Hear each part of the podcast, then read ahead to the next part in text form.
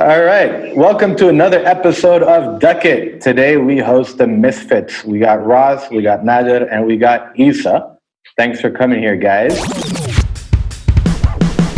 Topic of the day, we kind of got another kind of reminder of a great campaign that we did together in 2016 when we relaunched uh, the Careem brand. Elon Musk decided to give us a kind of nod of approval. Uh, well, not on purpose, I think, but um, kind of tweeted out about us. So that was kind of cool. So no better time to have you guys back on and talk about um, you know how that ad came to be, how that creative concept came to be. Uh, so yeah, thanks for coming on, guys. Really appreciate it. Well, thanks for having us. man. So yeah, so um, I'd love to kind of tell the story of how it all came together. Um, I'll kind of um, introduce it so people get a, have a bit of context. At that time, I had just jumped into a new role at Careem. Um, I, I, had just taken over the marketing organization, I think a couple of months or like a month prior. And I had just gotten married to Nadia, my wife. And we were tasked with launching the rebrand of Careem. And uh, we uh, had an agency that was working on some stuff without naming the agency, but we had an agency that was working on some stuff uh, for the content. We had a, um, brand reveal uh, creative concept. And when I came into the role, we started looking at that content and we decided that was pretty shit and that we were going to start from scratch. And I remember one night I was, um, not to sound weird, but I was in bed with my wife and she was on Facebook and she saw an, uh, an ad that you guys did. And um, obviously, my wife knows Nader from working uh, together in the past. And uh, we saw a video of um, fuck was it? It was uh, the Visa ad, I think, and it was an ostrich on like, um, like a or something. Exactly. Yeah. anyway, so I remember that night, my wife was like, "Oh, you know, do you know these guys, the Misfits? Oh, one of my friends is a part of them. Check out this video." She showed me the video, and I'm like, "Oh, that's exactly who the fuck we need to talk to. Uh, somebody a little bit different." then I emailed, or no, I Facebooked. I think Nader. I'm like, "Hey, Nader, we need to You, I think up." you Facebook the group as well, Yeah. the, like Facebook uh, the Misfits page. Yeah, Misfits, I think. Yeah, and I'm like, hey guys, uh, would love to talk to you. We have a secret cool project or some shit. Um, and then I think we spoke like the next day or something. Um, and then you guys came in. I remember we had like a rush meeting at Careem. Um, I remember. No, I- I- Can I, can I, can I, can I tell you this part? Because Yeah. that was a good part. Because, because I was telling, I was telling somebody yesterday. It was cool, man. It was a cool experience for us, for us as well. Like the Misfits, because we were so used to working with like the traditional clients. You know, walk into a Nestle or a Seven Up. It's all corporate. This bald guy with tie, usually. You know, nothing against bald people. um, so we, we walk into Careem. So we got this message on Facebook, and the guy said, "I'm the VP of marketing. Can we meet up?" So and so, and we we, we get there, and the office is just chaotic, man. It's like 500 people. Yeah. There's no offices. There's just people. It was like Wall Street, like Wall Street on steroids. Just people everywhere, man. Somebody on the floor, somebody on beanbags, and you see people grabbing each other like, "Hey, you free? I'm free. You want to do this here now?" You're like, "Okay, shit, they're gonna fight." And then they like, like just random, man. And I was like, "What's going on? Like, you know, why is it so crazy?" Because you know, that's just the start of energy, and it was very different for us as well. I think.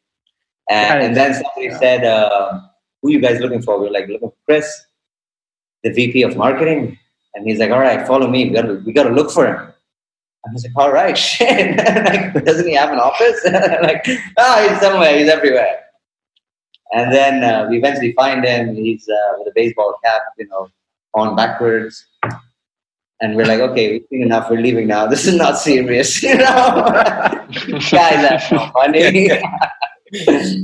no, and then That was crazy. I, I got to say, Careem at that time, at that time, I think that was the most fun I, I was ever having at Careem. I think it was like the golden era of Careem. No offense to Steve, who joined us a little bit later, but like it was. I'm just an observer in this call. Just Yeah, yeah. you guys along. Yeah. but uh, but man, it was like the golden era, man. The energy in that place, you're absolutely right. It was it was contagious too, man. Like it was a rocket ship, and you know we were growing like crazy. The team was amazing. The culture was great. It was it was honestly. Yeah, it It, it was kind of our golden era as well for us. Like we had just 2016 was our genesis, and you came in at the right time because at that time we had the attitude of like we're only going to do stuff that we want to do and we're going to turn away we had this like business plan we're going to turn away business if it's going to bore us and it's not going to be good for our brand we're going to do crazy stuff and then you came in and it was like you know it's just the right time for everything and the visa stuff was getting good traction that, that kind of got us a bit man. The visa attention. campaign, like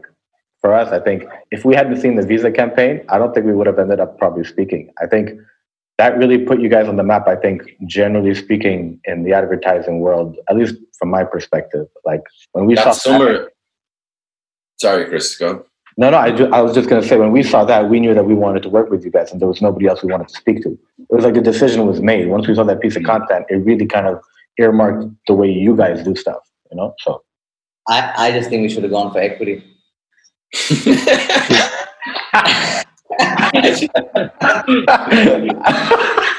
Yeah. Ah, you should have. oh man, point some some some percent share. Let's just shake on it, you know.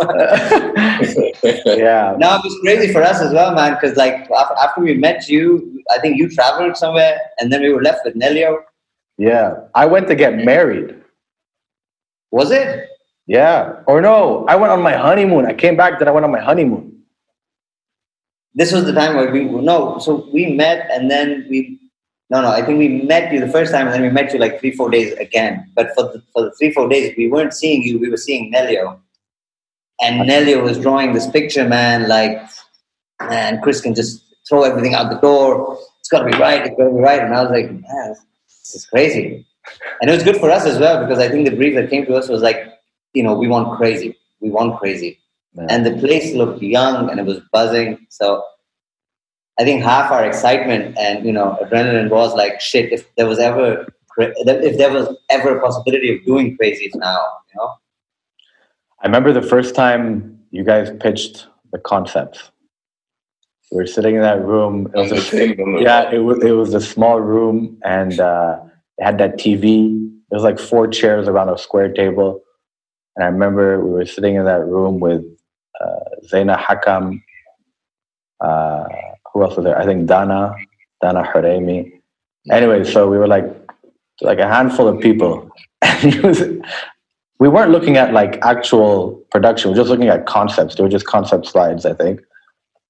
And you had um, The, f- the first time we presented, we, had the- just brought the s- things you stick on the wall. yeah, they were yeah, drawn. yes, yes, The first yes. time it was just purely those papers, and then the second time we came around, it was the There's a great photo of the three of us, me- myself, Isa, and Nader in Q43. So directly after our meeting, when we had that stuff on the wall, and you, I think you, you literally went, "Does he have to die?" And we are like, "Yeah."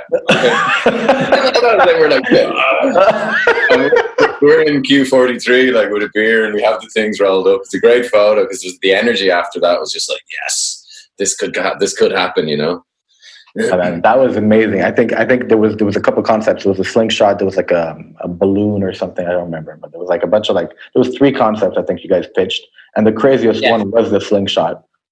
And you had a reference. You had this reference of like a extreme sport thing that we had seen somewhere. Remember, you had a reference of how crazy it could I look. think, I think we had a dolphin taxi. Oh shit, the dolphin taxi. Dolphin That's true.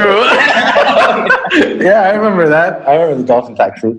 So Um, we had we had the whole research done as well, like all of us, the three of us, of how we're going to go to Cairo and shoot people and pretend they're being pulled by dolphins and you know, jet skis. And, I don't know. Man. it was some crazy shit. And then, and then I don't know. Somehow we all mustered the courage to just go with it. And then you remember the first time we showed it Magnus and Mudassir? That was, it was done by that point. They just they all they'd seen was the final video. I mean, we, we pulled them into it like three days or four days before it was done. Oh, by the way, this is what we're doing. this is how we're launching the brand. and then I remember Magnus's face, man. The guy was like in shock. It couldn't work out if they were excited or fearful because Magnus just stood up and started laughing at the back of the room, and Mudassir was just sitting on the table, just still. laughing. Absorbing. and we're all just kind of awkwardly like, uh. I, I felt like uh, you know when your parents like you're in a lot of trouble, but your parents don't want to save face, so they're kind of like, you know, I'll talk to you after this. Yeah. in front of us, and we felt like we better leave here. I think Christian's Yeah, I, I thought I was going to get my ass kicked, to be honest, and I, I was so scared too because I was like, man, I committed to these guys. They spent all the money. The production's like done. Like, we owe money. If Mudassir doesn't want to do it, then we're screwed. I'll have to pay for it myself. Ah, shit. Um, yeah, it was. I can assure you, it went down in folklore history, right? I could never live up to that moment Oh with the God. slingshot. Uh, neither So can we. we- for us, it was also odd for us, man, because uh, Mudassir and Magnus got pulled in. And I think there was your finance guy as well, the guy with the glasses. Ankur. Yeah. Ankur. Ankur Right. was there. It's true. Ankur was there. I think Ankur, uh, Ankur was the one who like. How did he react? He's the one who broke the ice, by the way. He's the one who laughed the hardest, I remember. Yeah, but he also he also posed the question saying, "Are we really gonna like kill people like is that?" And then, Yeah. and then, uh, and then he through the brand manifesto, is this in here? Killing people? and then and then Magnus and uh, I think Magnus was it Mudassir or Magnus. One of them was not comfortable with it. I think I think Mudassir wasn't oh. comfortable with it. I think Yeah. I think Magnus didn't really vocalize much except just endless But laughter. not to us. They left the room. and, yeah, yeah. like, Ma- Magnus just laughed and kept laughing. Even when I saw him like the next day, he was still laughing about it. Like he, I don't think he ever kind of had a negative kind of or fearful kind of reaction to it. I think Mudassir was just really, you know, thinking about how people would kind of react to it. He was super nervous about it. Um, you gotta understand from our perspective, like working with Procter and Gamble's and Nestle's, you know, if your clients leave the room without saying anything, poker face, um, you know, and then you rushed out, you said, "Hang on, let me check," and we're just there, we're like, "You're gonna pay us, right?" What's going on? And then you came back in, and you were like, "Don't worry, they're not comfortable, but don't worry about it." Yeah. So we left that place with the with Chris telling us, you know, "No, they're not comfortable, but don't worry about it. It's on me.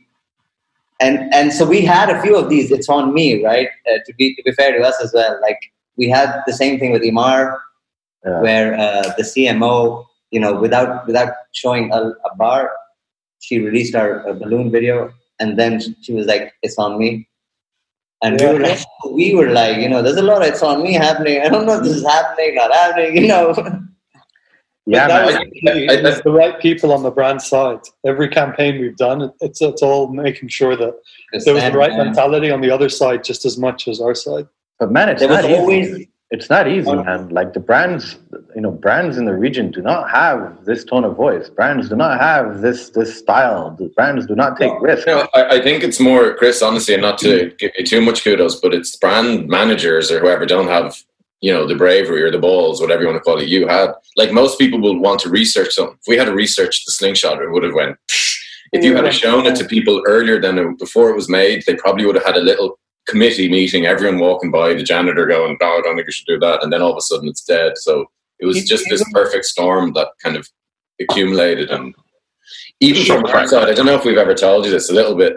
Before we showed you the edit, we had to change. Remember, guys, it was really dark. We had a, like a kind of deathly scream. We had this weird vibe going on, and we saw And it. we We were were like, yeah, "Ooh, this is not good." Oh yeah, you haven't seen We had to re-edit this. We had to redo the sound. We had to redo everything because it came out really dark and it was like morbid. And we were like, "Oh, that's not nice. I don't like watching that." And then we rejigged it. Like ah. you know, even the sound design of me going, "Okay, you next." We had to make it a little bit lighthearted, and scream nicer and all. You know, I'll, I'll, I'll, I'll, I'll be super, super honest, and you know, fuck it, it's on the podcast. But what you guys don't know is, a month before I called you guys in, and and when I right before I had taken the new role of Careem, I had resigned from Careem. So my my my state of mind was fuck it. You know what I mean? So I was I, I was also built up all that courage I like have kids, man. Just so you know, I had kids back then too, man. You know, that's risking a lot of money. you know and and and and i hear you. And for me it was like you know what? Like if i'm going to stick around and and i think what what the organization likes and and can benefit from me is having the courage to just do what i want to do and and just really believe in myself and have the courage to do things because i think that's what the brand needed. At the time don't forget guys like we were going up against the strongest best funded brand in the world You know what I mean? Like they were the fast Uber was the fastest growing, strongest brand out there. There's nothing we could do to get share of voice. You know what I mean? There was nothing we could do. Even if we were super well funded, even if we had like 100, 200 million dollars to just put on media, we would not be able to drown them out. Right? So it was like I went in knowing that I could gamble because I was like, you know, fuck it, like let's just go for it. And at the same time, I also knew that that was probably the only recipe that would work. You know what I mean? Like that was if we didn't do anything that would like make us stand out, then there was no point in doing a big brand launch. We could just do it like everybody else and just do like a transition video and make it like super subtle and corporate. Say, hey, we look different, but with the same great taste. No, but I realized we can't do that. I realized that if we were going to do anything, it would have to be crazy. So I think the perfect storm came together, right? It was like I didn't give a shit. I was ready to take a risk. I was ready to kind of like put, put everything on the line. I think competitively, we didn't have a single choice. We had to do something crazy, or else we were just going to lose the battle. And and we needed that motivation internally too. So that whole kind of energy we had internally, we needed to manifest it as a brand. You know what you were saying, Isa? Like you'd come in, it was like stock market. We needed to express that. That wasn't being expressed. You know, people didn't know who we were. And then then you guys came around and you had the same courage and shit. So so the perfect mix happened. And I think I think, you know, honestly, like kudos to Magnus and Mudassir, right? Because even Yeah. though we showed it to them last second, like they could have pulled the plug. Easy, Yeah. Mm. Easily, right? And and I remember the one thing Mudassir was not happy with, and that was really, you know, kind of tiptoeing around was the ending. If you guys remember. Remember the ending was gonna be completely different. And we'll get to that part of the story in a second. But like, you know, we were gonna throw a guy into the sky and he was gonna miss the landing, and then the whole explanation at the end. You remember it was like a sketchbook. I don't remember. Yeah. It's Yeah. like, okay, we have this, we have that. It was very like functional and this is how it's gonna end, and I don't know what. And, and Mudassir was like, oh, I don't like it. And you know, I think we got caught up and uh, we got caught up in trying to say more than we needed Yeah. to. There was this whole background of like innovation and we want to be this, this, this, this. When we really boiled down at the end and when the line became an issue and it was too complicated, it was just like, what are we trying to say essentially? And it was Careem's the better way to get around because they offer baby seats, because they do this, because but without showing all of that shit, it was just let's stick to like an awareness message that keeps stuff in mind. Yeah. But but but by the way, like straight up, we didn't know that going in, right? Like if you remember when we first had the teaser edit, there's a couple things that we did, right? First, we put a bunch of logos on buildings because that's what the media uh, permit said we were going to do. Part of the rules. it was going to be a branded. Remember, if you remember, we needed to put like a logo somewhere, and also it was to cover our asses. So we put a, a Careem wink up on one of the buildings, if you remember. Yeah. Yeah. Like Yeah. if ever we had to show someone, we're like, see, it's branded. Um, and then also we like lowered the resolution so it looked even more real. Remember how many times we did that? Yeah. Four times. Yeah. Ah, when potato quality in the end, but it, it, it worked. It worked even better, right? It's like we were like, no, no, make it look like shit, make it look like shit, make it look like shit, lower the resolution, make it worse, make it worse, make it worse. And then kudos to to Zaina at the time who did the whole strategy to release it. If you Mhm. remember how we released it, we didn't post. K- Careem didn't post shit. We had nothing to do with it. It was seeded by like I think a handful of influencers and people. Man, the, the way you guys did it internally is something no media agency have ever- does or has the boat. Like, if you go to a media agency, they're very much like, oh, we'll buy this section, we'll put it out here and this. When we said, oh shit, you can release this unbranded and then this, Zaina and you guys internally, like, we're on, on spot with how it should go out and how it leaked, how to go back to it, which was like, um, like the biggest part of it as well. Yeah, I completely reason- agree. We we never reflect on that, by the way, but it's. Yeah, the, the visa campaign was supposed to be like that, but it was pushed on all fronts by the media agency, by uh, the brand as well, because of that risk of not having it branded immediately. And I think I, media- yeah. I think I think the reason we took a different approach was because I think we realized that the ultimate objective was reach, whereas media agencies want to do reach but measure at the same time, right? Well, when we took measuring out of kind of the equation, we're like, fuck it, we're not going to be able to measure this, right? And if we want to measure it, we're going to have to track everything. And if you want to track everything, everything has to be super controlled. And we're like, if you control this and you try to control a piece of content like this, then it'll never go crazy, right? So the way, by the way, I think what what Zaina did that was kind of cool, and I think what the team did that was like really really cool was they used WhatsApp in a way um, that you know I think it's still an assumption, but but generally speaking, we know that we dropped it in a bunch of WhatsApp groups, and then and natively, right? So it's like a video that people could download themselves and repost themselves, which meant that we would have no idea how many views it was going to get, no idea, right? Like it was, it would have been impossible. But we did that consciously, whereas a media agency is not going to do that, right? They want to prove to you, look at what we did, look how many views we got they want a controlled environment for various reasons. One for integrity of the brand, brands, like right, and and two to be able to like you know say look at what we did, right? But but we knew that that wasn't our objective, so we were like, you know what, let's just seed it through WhatsApp and see what happens, and get some key influencers on all the different channels to go crazy with it and to post it natively without ever tagging us or anything. And I think that freedom, that cavalier kind of I don't give a shit approach was the magic sauce in the distribution of the video. I think that was the difference. I always no amazing. Sorry, Steve, go. No, go on, Russ.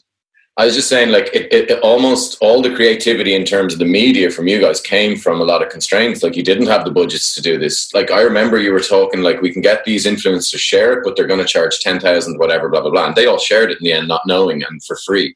So that's what I thought. What was amazing about dropping it into these WhatsApp groups was all the people that would come back and charge you 20k, 30k. You know, I've got 400,000 followers. Here you go. Here's 20k, whatever. They were like, "Oh, that's a cool video. Let's share it." You know what I mean? That was a big win for me. I remember, like, everyone shared it, not knowing that. It's like we, it's like we hacked. It's like we hacked distribution. You know what I mean?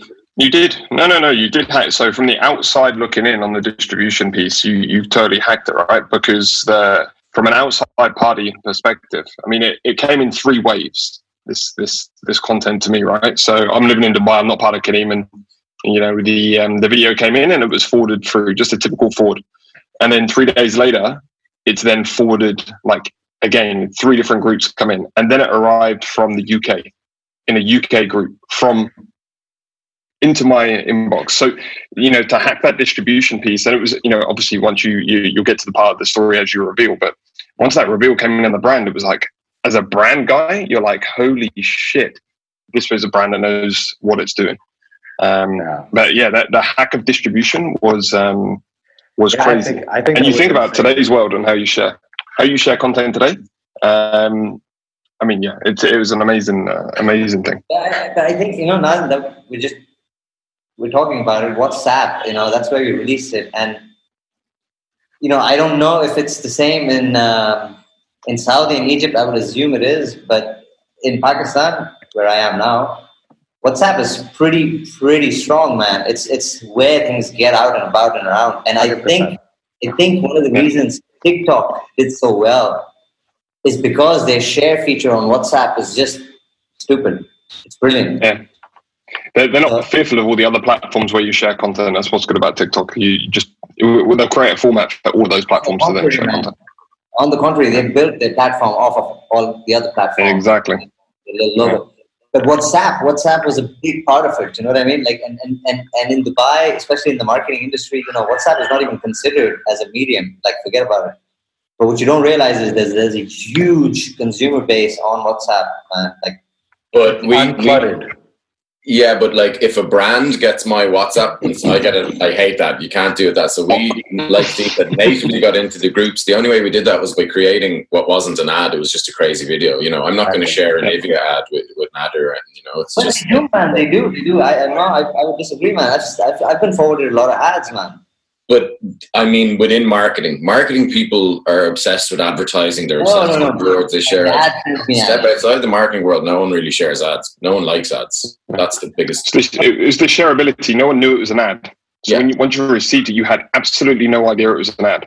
I think I think yeah. Generally speaking, the, the tendency for people to share ads is probably much lower than the tendency for mm. people to share unbranded stuff. I think that's for sure. But I, I think the easiest point, if you can create an ad that is fucking awesome and shareable, I think that rule kind of is, still applies, but, but but the likelihood of that is like way smaller than the likelihood of an unbranded piece of content, right? For sure. I, I, I think I think I think it all depends on the video, man. If the insight is strong enough, if it's husband wife, if it's man woman, uh, if it's whatever, if it's a very hard hitting insight, people do share it, man. On WhatsApp. No, I, So- I don't disagree, man. I think you're right. I'm just saying that the, the likelihood yeah, sure, sure, sure. is, is, is probably kind of um, disproportionate, right? I think I think our video at the time, the teaser, was purely an unbranded, 30 second, high adrenaline, crazy, psychotic piece of content, right? You had a guy getting slingshotted off the top of a roof in Marina, right? Like like it was it was it was super like out of this world. And I think what happened next day by the way, was was was crazy, right? So if you guys remember, we were gonna we were gonna post it on a Saturday evening. We did post it on Ten Saturday. days. Yeah. Yeah. Let, we let it tease for ten days. Yeah, Let's see if anything happens. yeah. Let's let it go for like ten days and and just like monitor and see how it goes and see what happens, and then and then we could do the reveal and say, "Ha ha! It was us. It's Careem. Ah, this is our new brand." Eh, you know, a little wink. And- We we weren't even like to, as a start. We made sure it was a good ad, no matter what, in case that thing didn't work. So Yeah. we'd even said, and we said, "Oh, let's release it unbranded and see how far we can get." Either way, when we post it as an ad, it'll still measure better, be organic. And then fuck, man, fuck ten days. It Man, ended up that that was the scariest few days of my life. It was just a day, man. I think Everyone's Man, it was think- insane. I think we, we released it Saturday evening, and then by Sunday afternoon, I think you got the call, right? By, by Sunday afternoon, I got a call. I'm not going to mention which authority or which organization, but I got a call. uh, well, actually, they called into Careem because I think they, they found out it was Careem. Somebody told them, I don't know who it was. And then they called into us and they asked us if this was our video and what was it about. And we explained it to them. And then they asked us, you know, basically kindly to uh, reveal because it was kind of it was getting out of hand and people actually thought that this person you know had been killed so uh, which which by the way blows my mind like like in retrospect like to me it's it's i don't know it's obvious that it wasn't real but i mean maybe for some people you know maybe we you know we watch it too many times. They were. We had to shoot the ending. Do you remember that evening on Sunday?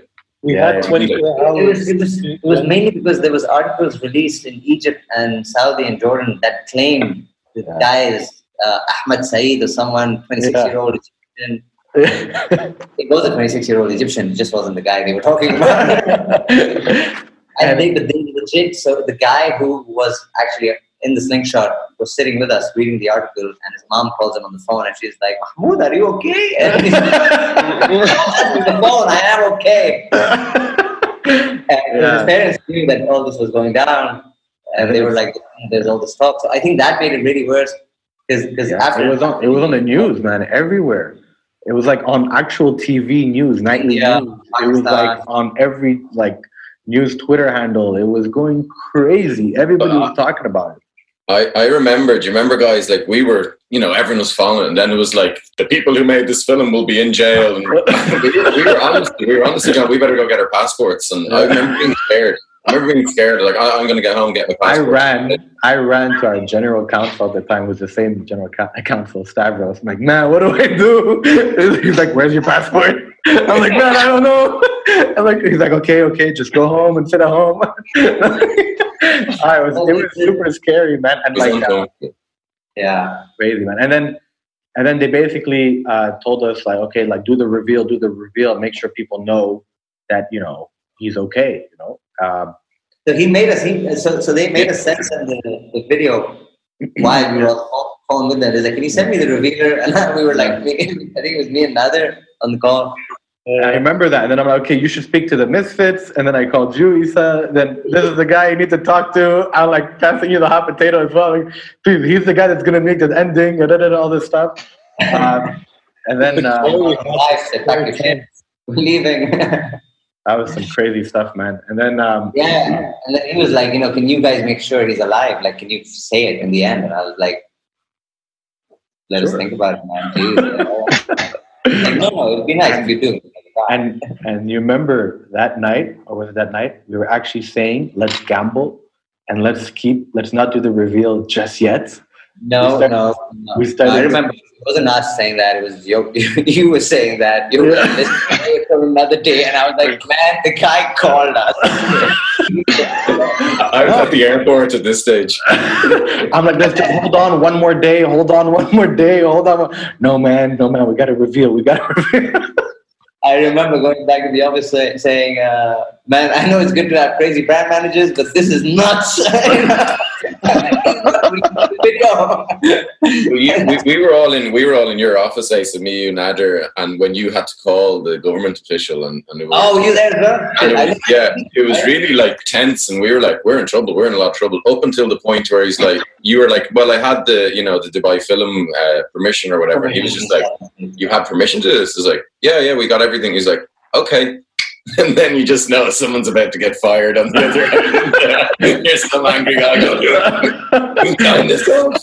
Because we had everything in there, right? We submit storyboards, detailed storyboards Yeah. showing exactly what's happening that gets approved by the government. and Stuff. yeah, yeah, I remember. Yeah. Nobody realizes the virality and stuff. That you can't tell off a storyboard that you know this is going to Yeah. go of crazy. course not. Right Oh, and, and in their defense, there's no way to kind of evaluate the storyboard and say this is going to be, you know, risky or not risky. The only thing I think they look out for is things that are against kind of like you know policy, right? But like none of the stuff was against policy, so it was it was easy to go by.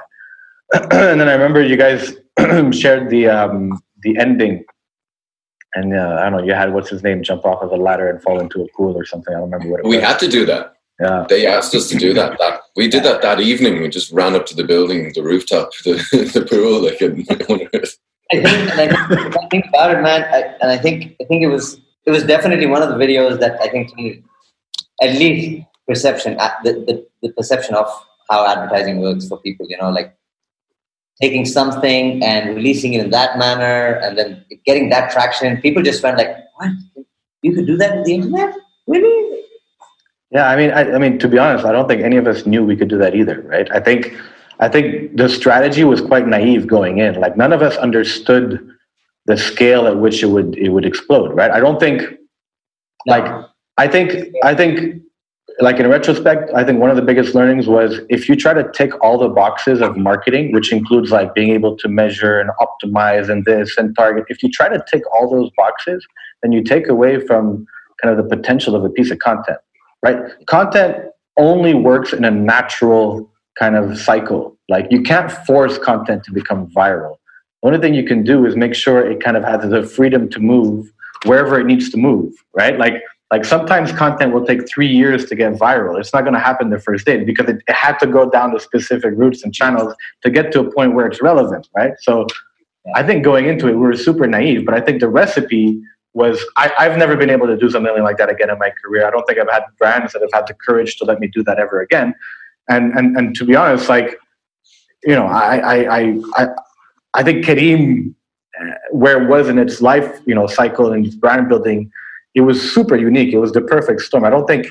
You know, I don't think this can happen anywhere, right? I don't think it can happen to any brand anytime. I don't think it's something that you can replicate. Oh, I need to do a, a slingshot viral kind of concept and it's going to work, you know, to the T. I I've think done it, man. every every meeting we've had since 2016 is like, we want the Careem. You know, we want this. And you're like, okay, we don't, you don't have the balls to The do amount of times it. the brand manager has said to us, the amount of times, sorry, the amount of times the brand manager has said to us, we want something like the slingshot. And the amount of times our friend Baker, another, has turned around and said, you know what? If you were the brand manager, you wouldn't go for the slingshot. Like, but it's true though. It's true. Because That's true. they want a slingshot, but if you go and present a slingshot, how many of them are going to approve it? no, no, definitely not. Definitely not. You know what I mean? you But going- going back to your point, man, I think I think for us at least from an advertising perspective, we were on a mission to create this. You know, we had uh, we did dip our toes in it with Visa. There's the whale thing also went quite viral, and there was the whole article where this lady said, you know, this is real, this is real. I know it's real, and I live here, but I don't know what all happened. That got over, I think it was like 50, 50 million. 60 million views and like 40% was organic or something, which hadn't been seen like in But- loads of markets, let alone this one. That was the first time we're like, oh, we're onto something. But we, us, that was when we kind of said, you know what, fuck doing ads. we're competing against content. People are watching shit, so it has to be something they want to see or enjoy seeing. That's kind of when we put our foot down. I think the visa thing is when we were like, we'll stick to this kind of. You know, so our, our, our mission was always to, to prove to the ad industry that you know things are changing. You've got to do it in a new way, and you know, forget measuring ROIs and you know the sales and just brand building and see what can be done.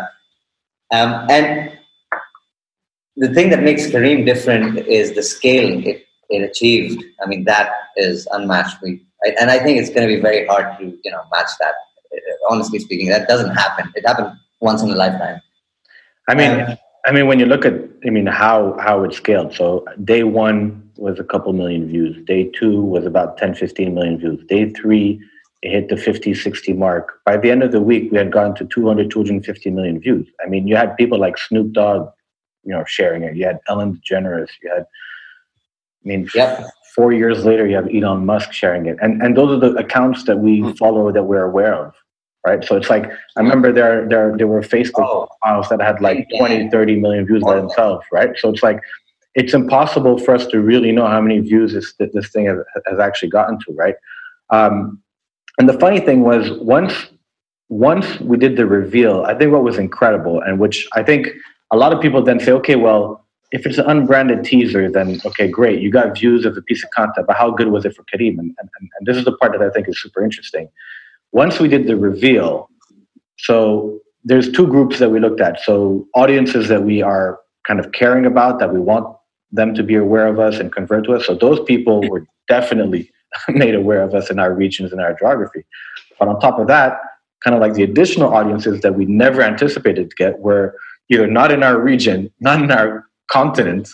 For example, I remember, you know, a couple days ago, I was looking into my old emails, and uh, I think I forwarded a couple to Nat. but like, I had an email from a guy in Japan who wanted to interview us. I had an email from a person, uh, was it Germany? Or was it Brazil um, TV show. Yeah, there was a TV show in Brazil that I actually had to call into, by the way, and, and be part of the show. So, so the video got so so viral. It, it, it completely went global. It wasn't like a Dubai thing. It wasn't a GCC thing. It wasn't a Middle Eastern thing. It was a global kind of piece of content that that it crossed oceans within like a, like a couple of days, right? So, so I think, I mean, when's the last time you saw a piece of content, any content, right? Artistic content, branded content, any content cross oceans and, and, and get created out of Dubai and go viral in Brazil, right? Like, I don't think I've, I've ever seen a piece of content do that coming out of the region, right? So I think, I think, yeah, I, I don't think this is something that you can replicate and do tons of. I think we can engineer. Uh, I mean, we, we, we, tried. You know, I had I had one of these experiences in Pakistan. I tried. We did get you know six million or eight million views in two days, which was great but you know it, it, made the news and so on. But it, the scale that Careem achieved. Sure, we, we we followed up the slingshot with the Rhino in Qatar, and I thought that was going to be yeah. huge. That's still uh, one of my favorites, but it just didn't yeah. didn't hit. Like getting that's what I hate about when you go into brand managers or marketing people or anyone at anyone that says we want to create a viral video, you're just like you don't know what you're talking about. It's it's a lottery. You know, I want to win the lotto. It doesn't mean it's going to happen. Even and you have to like get that into people's heads. You cannot create viral unless you try and tick these boxes, which is crazy. Like, let's dissect the the slingshot. Someone, it's a cliffhanger. It's like a, a movie teaser. I'm like, I want to see more. Is that guy dead? What happened? It's so real. Like, it, it leaves me an, asking so many questions. I think with the rhino, you kind of knew it was fake because it was, it, but it was still a good video and stuff. But the slingshot really did like make you question. We knew obviously, but people are like, you know, people are genuinely going, "Was that real? Is that?" But, but, there was the suspense. I, I really like. I agree with you. I think, I think, I think the rhino. You knew it was fake, so you didn't pursue it or follow it or share it. But when you saw a guy get shot off of a roof, and the last thing you saw before the video ending was a guy saying "cut," mm. that was a difference for me, right? That was the oh shit! What the hell did I just see? Was that real? I'm not sure, but, but I need to share time, this, right? Very, it's different. At the same time, it's very subjective. So it, ticking all the boxes and all that science, like every time we've taken on a campaign, there'll be like four ideas, six ideas, whatever it is. You never know which one is going to be the hit as well sometimes. So like uh, when we did the stuff for OSN, they tried to kill uh, one of the videos where we had a firework exploding in the guy's face. And it was just subjective about oh I think this is funny. Oh I don't think and it got to that point where I think three of the three of the ideas we were going to drop. And even us sometimes there are ones that I don't like but Ross will like or Ross doesn't like and I'll like. But once it goes out like you don't know what people are going to pick up on and they have Yeah. a good chance so like out of three or four it might just be one that takes off and goes kind of like huge or and that was the firework one ended up being one of the like the biggest ones for that campaign that went through with, with the slingshot, genuinely, the question, the conversations in the groups that I was in was, "Holy fuck, was this? Is this a real thing? Did it, did a guy like? Is this now been censored?" And then you, uh, you you're trying to figure out, like, and you're like, "No, it can't be real. It can't be real." But just the the fact that you even got to the point where you created the seed of doubt. And that, I mean, I've got it playing. It's currently playing now on Elon Musk's. I'm pretty sure it's probably taken off again. This had 7.4 million views from what June 11th the uh, the video that was posted by Elon Musk. I mean, guys, this is Uh, like, insane. He- he- I think I heard Elon probably behind maybe Trump or something. I think he has the second most influential Twitter account in the world. Yeah. Yeah. You know, and plus he hates advertising. Yeah, good luck trying to get him to share an ad ever. It's not as if he needs the money, yet he did. And people are like, yeah, well, it's the unbranded. No, he just. But then you just go into the comments, and people are like, it's a hoax. It's this. Yeah. It's an ad. It's Careem. And you just see comments on every video that's ever been posted anywhere. It's all in the comment section because you get the keyboard warriors going, no, it's fake. I know this. It's, it's an ad. It's an ad. They're doing all your. That's media. That's free media. They're just PRing it. For like that's the brilliance. Back to the thing, we can't measure it. It's just- just Just just on that, like you go to one of the top comments. Um, if you go Hassan uh, uh, Sajwani, like he's the um, he's he's the tech business counterterrorism politics. Like, and he's responded. He's like claiming this this is in this is uh, in Dubai, and this is from Careem, a brand in a brand in Dubai. But isn't how it gone full circle? If you imagine your, what you guys were describing in your first like T minus twenty four hours from uh, when you um, released it. I mean, and, and to be honest, like like Careem today in June 2020 is still reaping the rewards of this campaign now on the back of this, Yeah. right? So the brand awareness, the top of mind, and that tone of voice, that feeling. I mean, I mean, I'll be very honest. I think I think the timing is amazing. I mean, a couple weeks ago, Careem had to make some tough decisions. You know, the brand had to let some people go. Circumstances of the market is kind of shit. I think I think in an odd way, this this campaign kind of you know shows you the DNA of the brand all over again and gives you that energy and that good feeling all over again. So I think I think it's strange, man. I feel like I feel like I I think we're all super proud of, of, of what we did with that campaign and, and and how it turned out. But I think Careem is still kind of reaping the rewards of that campaign, and that that's amazing. And I don't think you know you can ever say that campaign that was done you know five years ago, four years ago for any brand is, is still reaping rewards today, right? It's, it's it's it's odd that a campaign can bounce forward and backwards. I don't think this is the last time. Mm. I think who knows, man? A couple of years from now, it might happen again, and somebody else might post it, right? It's it's the more I go back and I look for that video, and I just randomly look at the accounts that I remember were posting the video when we first started, and I see how many views there are, it just blows my mind. Blows my I remember putting in uh, Dubai slingshot into Google. Remember, Nader, when we were, and I think the first 18 or 20 pages of Google search, it was pretty much all Careem slingshot, Careem slingshot, like all different, like 20 pages of Google in from different sources. It was crazy. great what's crazy is that you know they actually had done a slingshot in Dubai. I was about to say they created the slingshot in They did. 2019. They created it. Oh no no no! At the same time that we had done our slingshot, Yeah, there was there was They there was that extreme sport one. That was a Yeah. I X uh, Ex X Dubai guys. Ex Yeah. Dubai Dubai. had done Ex one. Where they actually took a guy and created the slingshot and they shot him into the into the air, Yeah, and then he, he just had a parachute and he just you know came down. That just got overshadowed by our slingshot. So if you go and see, if you go and search Dubai slingshot, all you see is our slingshot. You don't see the actual one, which you know, ex Dubai poor guys. You know, it was going like this is gonna go viral, man. little, did, little did they know, there was three But guys. this is real boring. Don't be the joking guy. and you guys Yeah. remember we had the um, we had also the skateboard one by the way. Yeah. Yeah, The guy on yeah, a skateboard holding the back of a truck, and then there was Yeah. the rhino. Yeah. Then we were gonna do the one where the guy was jumping off the bridge to land on the bus. Well, Isa basically. Yeah, we did, did we? I don't We did, think we did do it. did, did we release it? I don't remember if we released that one. I think we did. taken down. It got taken down. Oh, It was in bad taste for suicide or something crazy. Oh, We yeah. actually agreed at the time. Yeah, let's Oh. take that down. yeah. Oh, What did you, you guys get down, or it was down before? No, no. I think we posted it, and then initial reactions were kind of super negative. People were like, "Oh my god!" Uh, there was a bunch of like sensitivities in that video. But yeah, We so as the Misfits, uh, we've obviously worked on lots of different stuff other than Careem, but most of the time it's a kind of 50-50 split with negative and positive about our campaigns. Um, and we've realized that's actually a good thing because Yeah, it's, yeah. everybody's talking, whether it's good or bad. We we did a, another thing for a Kiwi brand, and we were reading the comments ourselves, and it was like, "Ah, how dare you show this girl's bottom in these jeans?" and blah blah blah, like keyboards go, "Oh no, we're in trouble here." And we went into the meeting, and they were like, "Brilliant, sit down, guys." We were like, "Should we not?" We thought we were in trouble there. no, this is the most amount of traction we've ever got. We don't care. It's brilliant. And that's the thing. Is, yeah, sorry, go on. No, just to finish off, that ended up being entered, winning awards. It grew their business by six hundred percent or something crazy. I can't remember. And it all like it, it- a lot of other people would have pulled it straight away. You know what I mean? We've had stuff pulled from cinema ads from uh, in you know. We, we would have pulled it as well. We, we were thinking of pulling it off. The, right? the weird thing that was like the learning from that is is because when they showed us the data, all we could see were negative comments because those are the ones that would spend the time to write something or anything like that. But for every comment and organic reach it got, it reached so many other people that liked it and would just like wouldn't bother to comment, but it got to the right people. But we were just so concerned on the negative. but, but I think this is fundamentally the problem with people that manage brands. It's like they don't understand fundamentally what a brand is supposed to do.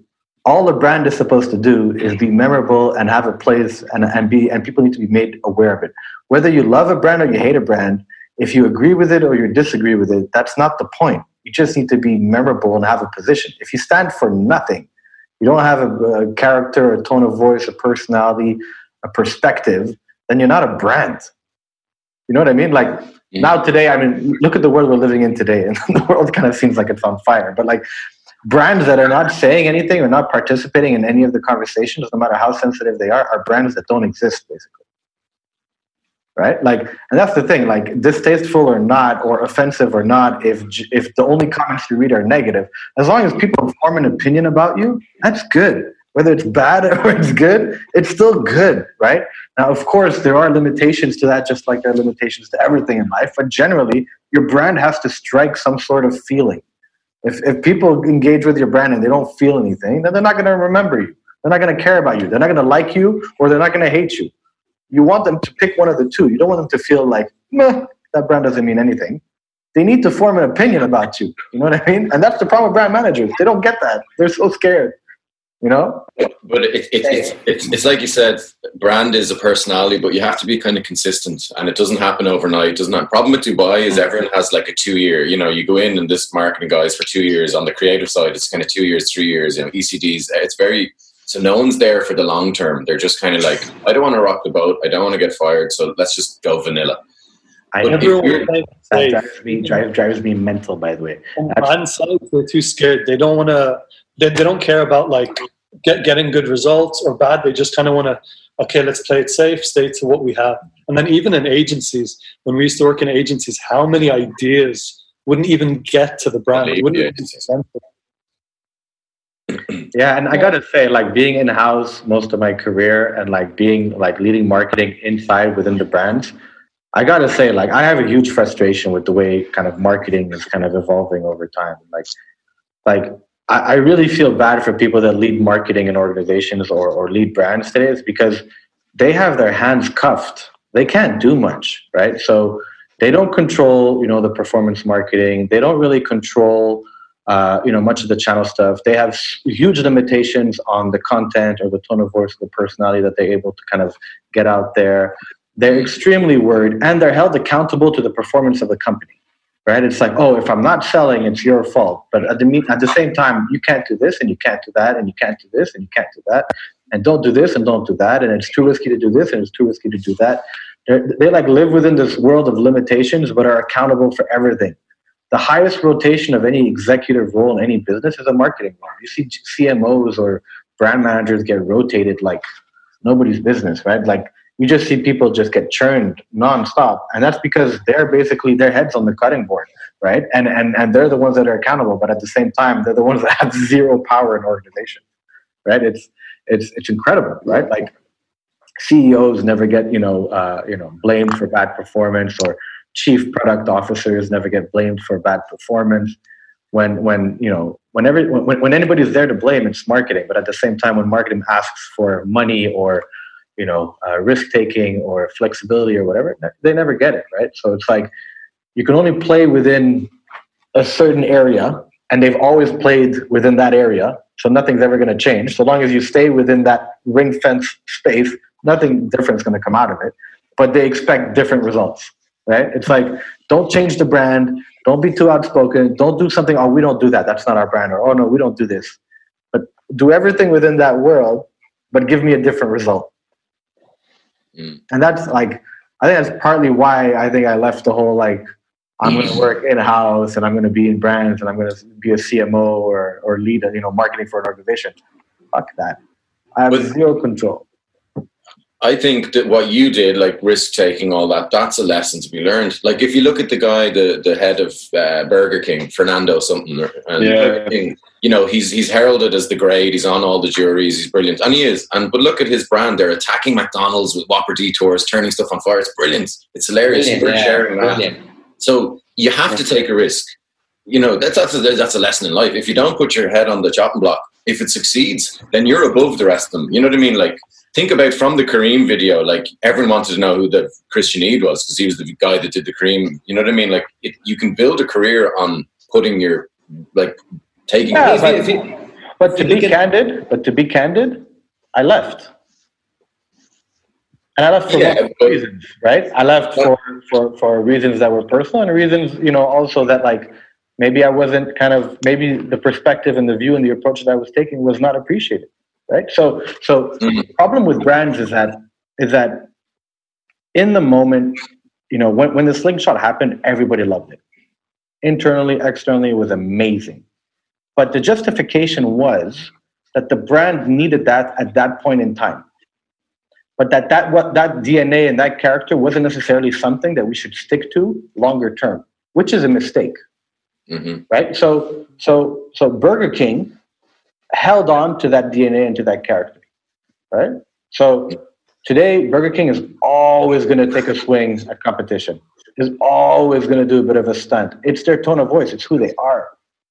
Whereas if you look at Careem today as a brand, and I'm not I'm not throwing anyone under the bus because Steve, who's, who's here, actually managed the brand for a while when I was you know, he was him and, and I think Ian at the time. when the stops. So it's you, Steve. yeah, but but it was, it was it was on me. I'll, I'll, talk about the handover that Chris did once it's finished. Ah!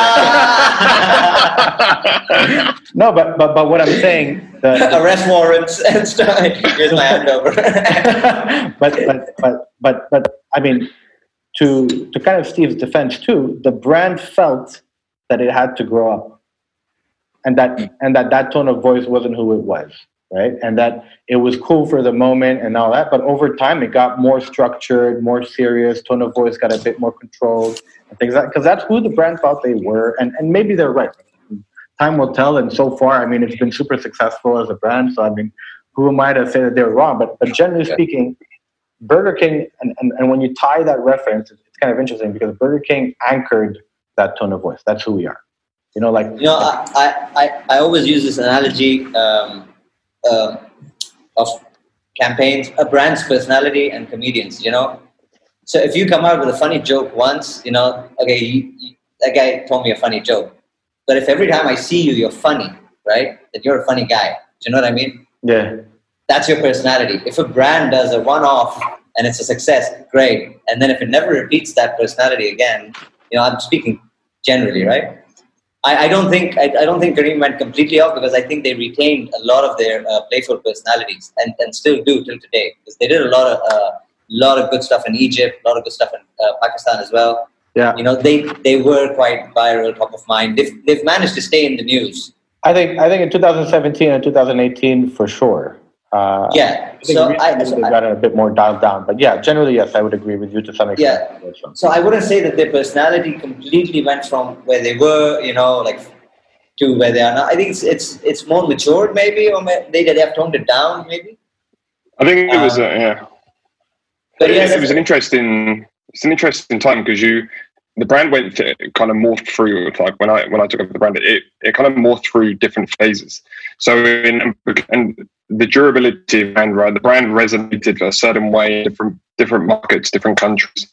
And you know elements of the brand that was developed by the team was dialed up more in certain markets and dialed down a little bit more in you know some of the other markets you know from maturity level to try and resonate more to try and conform. And you know brands when you Yeah, think yeah. if, you, if you look at brand if you look at brands as um you know in general Careem's still a young brand so you know figuring its figuring out who it is what it stands for you know that that was a Yeah, that was a journey that was kind of fast tracked exactly. And the slingshot was lit, i mean you literally catapulted the brand into the mainstream. So it was almost running so fast i'm going to try to you know figure out all the different pieces and, and where it stood. And um and you know that that was you know taking over Yeah. and trying to manage the brand in essence the challenge coming off the back of that was that kind of like almost divide of you know how do you how do you keep all the plates spinning based on what's working here and what might not work here and that maturity piece that comes with it But I also, but I also think a lot of it also is, is is a topic that we just discussed earlier. So if there is a rotation or if there is a change of leadership in a marketing organization, inevitably the marketing will change, right? That's that's Mhm. that's only natural, right? That's only normal. That to some extent, the type of marketing, the attention, the focus, what the brand is going to do is inevitably is, is going to differ a little bit. Of course, the brand is the same, the fundamentals are the same, the, the tone of voice should be the same, but the way it's kind of manifested Sure, yeah. is a bit different because the interpretation and the focus might be different too. Not to mention, like you just said, Steve, the point in the life cycle of the brand is also different. So, so I think I think fine, yes, but I also think Careem as a brand, in terms of, of, of its tone of voice, it, it, it has evolved. It has become. It's now in different um, uh, verticals in different parts of the business. They do food, they do payments, they do this, they do that. So maybe trust is a bigger, you know, it's a huge part of it it's yeah. a huge part of the brand now too. Whereas it wasn't, you know, that much of a big deal back then, especially when we were competing head on uh, just on on ride hailing. Um, but yeah, yeah, but, but you know, but I do agree with you know your earlier point where you said you know Burger King has maintained the personality and and the level of, uh, for lack of a better word, savageness, right? Yeah. Uh, they've maintained that you know for, for a long time, and now you you end up loving the brand. You know, Old Spice has done it, Nike has done it. You know, pick up Mastercard's done it. So when a brand does stick to it and does understand what their personality is and does follow it through, it it has an enormous impact on people, right? and it, and it brand, brands that do that have a centralized model that enable them to do that. Brands that are operating in a more wanna decentralized, Steve. yeah, yeah, I want to go there. Brands operate in a more decentralized uh, manner, where um, where control is um, outside government. Then the brand I agree, man. does not stay consistent. But I- th- I th- I there's, see it. there's, uh, there's a strategy to Burger King's approach. Like it's kind of, you know, advertising 101. If you're the market leader, you have to grow the market. If you're not the market leader, you have to rob market leaders' share. McDonald's is the market leader. They need to get new people eating their crap. Burger King just needs to take people away from McDonald's. So there is method to the madness, but it's just funny and it's entertaining and it's me going, I don't particularly know Burger King as a good brand before this. I know it has the king. I never really thought, but as soon as they started attacking McDonald's, I was like, this is cool. Because you're just, they're fun. I like it. You know what I mean? but, but, Positive. but, but look at that. Let's take that as an example, right? To what Steve you're saying, right? Centralization and hmm. decentralization. You you cannot centralize that idea because you can't have competitive um, communication marketing Yeah. in most of the, uh, of the world, right? It's just in US Yeah. you can actually attack McDonald's. So right there, is Burger King funnier outside? It's not, right? I don't know. We don't see uh, anything cool from anywhere. So I, I, don't know if the decentralization, centralization thing, you know, Uh, yeah, no, I, I, I don't know about the um, on the Burger King front. I think the, the centralization of the ethos of who they are and the understanding of who they are. So there there, there is some really cool stuff that um, and you know Fernando's done an incredible job of um, of kind of building that community around the world when it comes to Burger King. Um, you know, you look at some of the campaigns in the UK. They've done some, you know, incredible stuff there, which is again very it follows that same ethos. So the buy-in, the consistency there, it's almost like the the creative Brilliant. Burger King school. Once you have that alignment and you you you are all every single marketer in the organization is working down that route, then of course you can be you can operate in a completely decentralized manner. You can operate from local markets and you can just continue to build the ethos of the Burger King brand in the local market relevant to the audience. What I'm saying is is that when an organization has a difference of a view, difference of opinion, and the opinions are allowed to fester and not be controlled, you will you will then have that chaos and that identity crisis, which every brand um, I'm sure goes through at certain periods of time, and that's when the consistency dies, and therefore the actual ethos of the brand gets distilled, not distilled, diluted. And a uh, question I have for you, for you guys being on like having had experience on the brand side, when something works do you not commit to that and then build on it as opposed to switching up the strategy and all of that? Like old spice used to communicate completely differently. When they tackled into the kind of style humor and the objective of talking to women and men through the kind of idea they went with it worked and then they stuck with it and they built on that as opposed to kind of switching it out. Mm. was there anything at the time when it went out in certain markets where it was like wasn't working. And that was the reason they're like okay we need to be more of a professional brand be more careful of like how we speak and all that. So so at the time when the slingshot did really really well i think internally it was a huge hit. I don't think anybody um, saw it as otherwise. The challenge that we had at the time is that and in retrospect it still stands true but today i think our position is a bit different. But in retrospect at the time uh, we were extremely uh, decentralized in our marketing organization. We we had um, built you know small marketing organizations in every major country, and at the time that video was a brand reveal um, kind of attention grabber.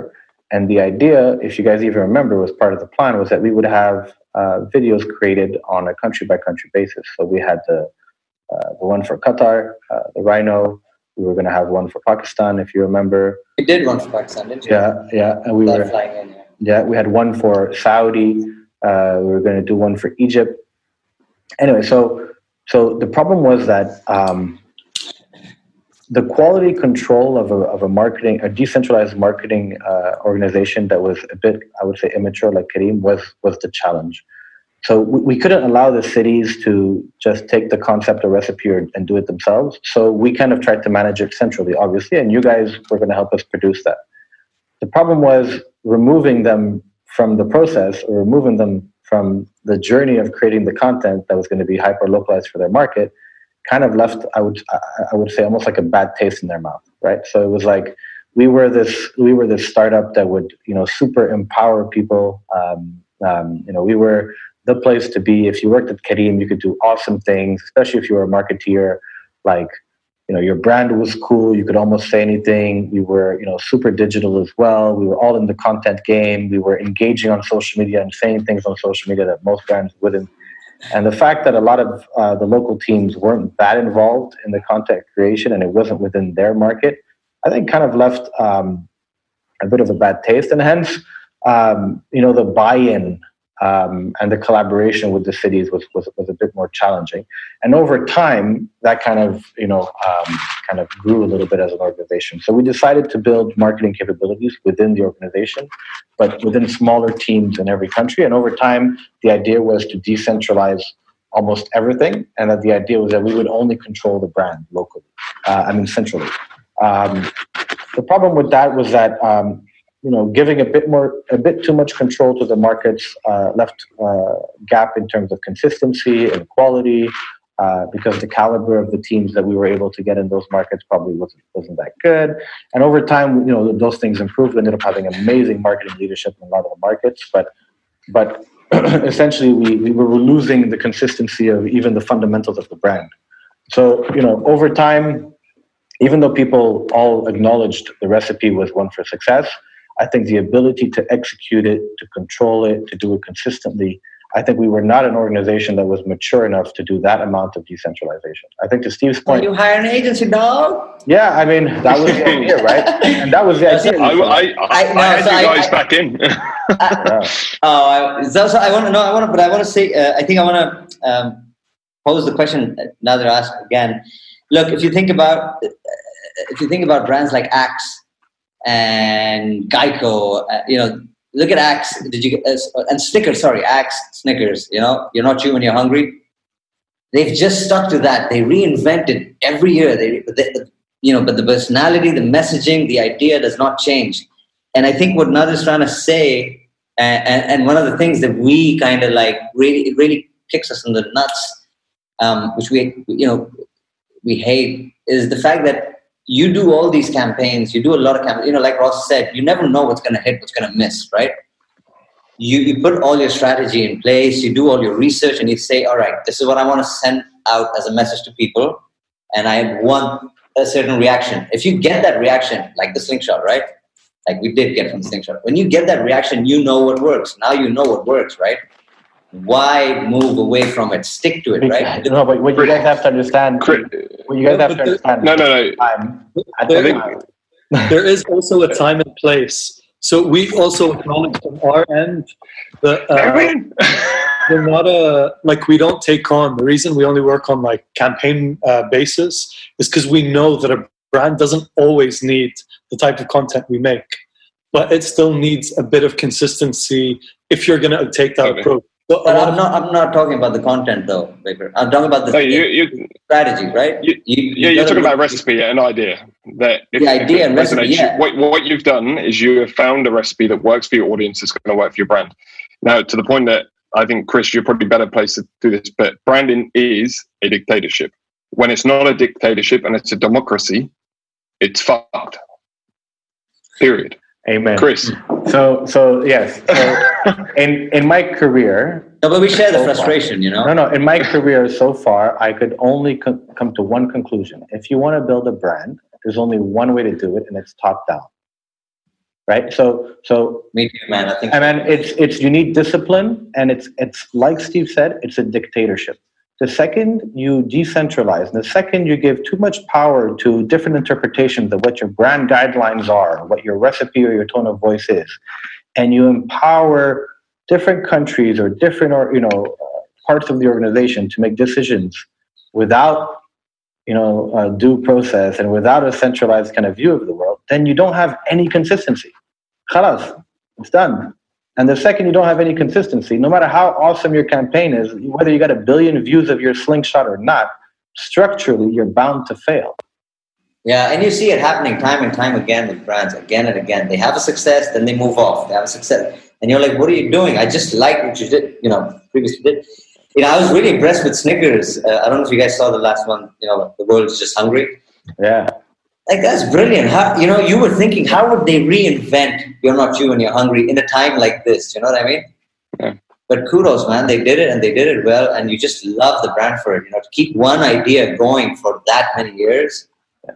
But I think, but I, I think, used to, uh, the, but I think the Nestle, sorry, I, the Nestle's, the P and G's, the Johnson and Johnsons, by the way, all these big, you know, conglomerate groups of amazing brands they only know how to build brands. They have that discipline, right? Like, like once you're a, part of that family, which Snickers and, and, those guys are, once you're one of those established or part of those established groups, they have the discipline. Whereas younger brands today, you know, it's it's like a hit or miss. Some of them totally get it and have that maturity and understand, you know, the fundamentals, and some don't. Right? I think, I think today we, you know, I look at organizations and and being disciplined and and, and running kind of a dictatorship is not cool right? It's like that's not our brand. That's not who we are. We're we're we're a lot you know easier and more flexible. We're a startup, you know.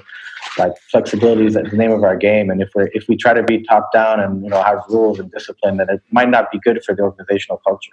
And I get that too. I'm, I'm, I'm not I'm not I'm not saying that's not. That's yeah. That's that's always been our internal reservation as well. Like we've we've never at times not seen eye to eye when we go like you know let's work with more with startups or let's entertain this startup or not entertain the startup for this very reason, right? Because most of the startups don't get it, man. They they're not they they're not even scratching the surface of brand building as yet because they're just building the business. We we get that as well. Do you know what I mean? If you I, look mean, at I, I have a different view on that. I think startups,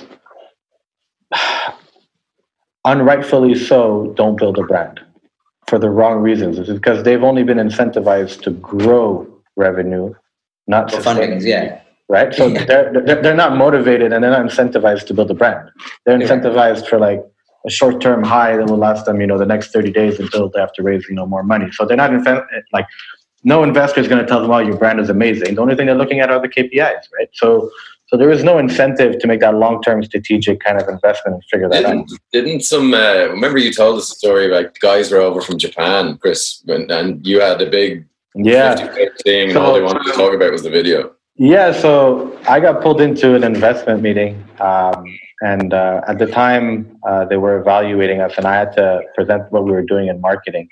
And at the time, uh, the group was called Rakuten. I don't know if you guys know who Rakuten is, but it is a big uh, Japanese group. Um, and they really believe, by the way, in sports uh, sponsorship. They actually sponsor uh, Barcelona, and they sponsor um, another uh, basketball team in the U.S. I think it's the Golden State Warriors. Anyways, so uh, when their kind of committee came to evaluate, you know, uh, I guess Careem and, and to meet us, I was there presenting, you know, what we do for marketing. I, I took them through the whole marketing strategy, and this is what we do, and da da da. And then when I showed them the slingshot thing, and they're like, "Oh yeah, show us that. How'd you do this? And how'd you do that? And, oh my god, that's amazing!" Ah, and and one of them had already seen it, and it was like, "Oh, show us this." And I know, how'd you come up with this? This is amazing. Like a very serious meeting turned into like a room full of laughter, and, and, and people totally got it, and were super excited about the brand because of that. So, I mean, I think I think the slingshot for Careem is kind of like, you know, it, it's funny. I, I woke up. Elon Musk sent it. When was it? Thursday? Was it Thursday? thanks. Thursday, yeah. Yeah. Yeah. I woke up and the first thing I saw when I picked up my phone was a WhatsApp, and it was actually from Mudassir, and it was basically Elon's tweet. And I woke up to that, and I got so excited, right? And I feel like, and then Magnus sent it, and then Abdulla Elyas sent it. So the three guys, like, you know, one after the other, all sent it to me. It was actually super funny. I mean, I don't talk to those guys on a regular basis anymore. So for one, it was great to kind of reconnect on that. But what was awesome is that I think that that piece of content is like a gift that keeps on giving. By the way, when it comes to It is, yeah. it endlessly just brings it back, brings it back, brings it back. And I think I think for a long time, I don't think you know. I, I look at the landscape today in the region. By the way, um, I don't see any brand uh, today that's doing anything out of the ordinary. I don't know about you guys, but I don't see anything that's really different. At least in the Middle East, I don't know about you, Isa, in Pakistan, or No, not or really, in no. Dublin, Ross. But but I mean, here in the Middle East, I don't. There's nothing, man. There's absolutely nothing. Not even a tone of voice that's cool. Like There's It was Weibo. No, I'm joking. I'm joking. Weibo doesn't exist anymore. Uh, oh, really? I didn't know. Yeah. Ah! Cha-ching, baby! Oh! But No, but I think, I think, man, I think it has to be a, a combination between crazy and strategy. You know what I mean? Like you gotta you gotta maintain that personality of crazy. Do a slingshot, you know, every now and then, and then you know, but maintain that personality all year round with your tactic. You know, I think it's a bit of both. and that's why I'm saying that I feel like Careem changed a lot. Is because at the time, even on social media, Careem would completely take over any conversation that was worth having online, right? I mean, if if anything crazy was happening online, Careem would interfere, would say something crazy. If anything, you know, happened, Careem was there. If you know, it, it, I- that's why I feel like you know, and sure, I think a lot of it is warranted and and and, and kind of uh, a natural evolution of the brand. But I don't think any other brand has taken its its kind of place or, or any other brand is doing anything interesting. Even by the way, like Yeah. the, the, the great brands that you guys worked with before, Visa, their tone of voice is completely flat now, right? I mean, in the region, That's what I was going to say. I was going to say there are brands like the stuff we work on. We still stick to only producing stuff that we believe delivers their objective message in the most entertaining way. So that we do get to do cool stuff with a lot of brands, and we do. We only do the like we try to aim only to do that stuff. The issue is what we were talking about earlier, where it was like with a it's it's like being the hot chick on the side. They won't marry you, but they'll like every now and again they'll meet you in a hotel room and see what happens, get a bit of excitement, and then have to go back to their wives and kind of pull back. I don't know. What are you on, man?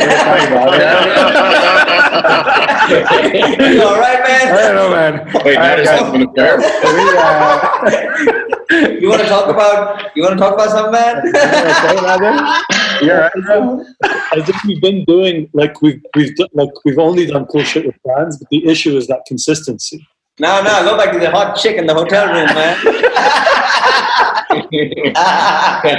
Nader, are you wearing pants?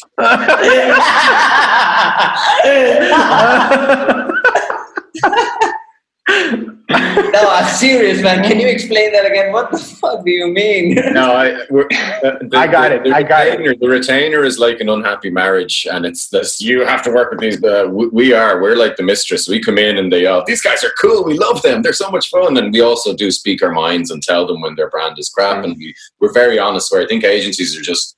Yeah, yeah, yeah, yeah, yeah. Just money, money, money. Just give us the money, and we'll do whatever you want. And everyone, no one's happy in that. Like the reason we started the Misfits was we were unhappy in the traditional ad agency network. I was ready to leave Dubai. The hmm. guys that started this thing didn't even know what it was. Like kudos to Nader and Isa because they won't pump themselves up. Nader was making silly videos on Instagram. Isa was like, "This could be something I want to get into content." For the first six months, you guys were just trying to do like whatever, meeting people. But you, when you when you meet people, and you have nothing to show. You know, it's that's a hard sell. You're like, "Well, what are we Yeah. going to do for us?" And it was and then I was like, I'm ready to leave, but I was helping the guys out, and they were like, Look, we don't know if this is going to work. And I was like, It's the last roll of the dice for me in Dubai, so let's give it a shot. And it was that all of us going into it with that, like, we've got nothing to lose. We can always leave if this doesn't work, but we have to stick to what we believe in. And because we came from agencies where we were being made make ads that we hated, we were on shoots that everyone involved was like, "This is so crap. This is so crap." And we're like, "Well, you know." And then the client is like, "Why aren't people sharing it?" And you're like, because it's crap and you know it's crap and everyone knows it's crap but you just won't say it's crap because you're following this guideline from this and this and it's just a that's what we tried to change like and we did change it We And I think that's. I think It that's was the, that's the point. frustrating as well because we had to very early on we gave so many like restrictions to ourselves where we're like we'll only present the concept we want to do and we think is right whereas agencies have like 20 backup concepts and all of that we're very vocal. We've like walked out of so many fucking meetings where it got rude like we got rude or like we, we haven't held back held back anything. They don't get to see like once the idea is sold in the next thing they see is the finished campaign.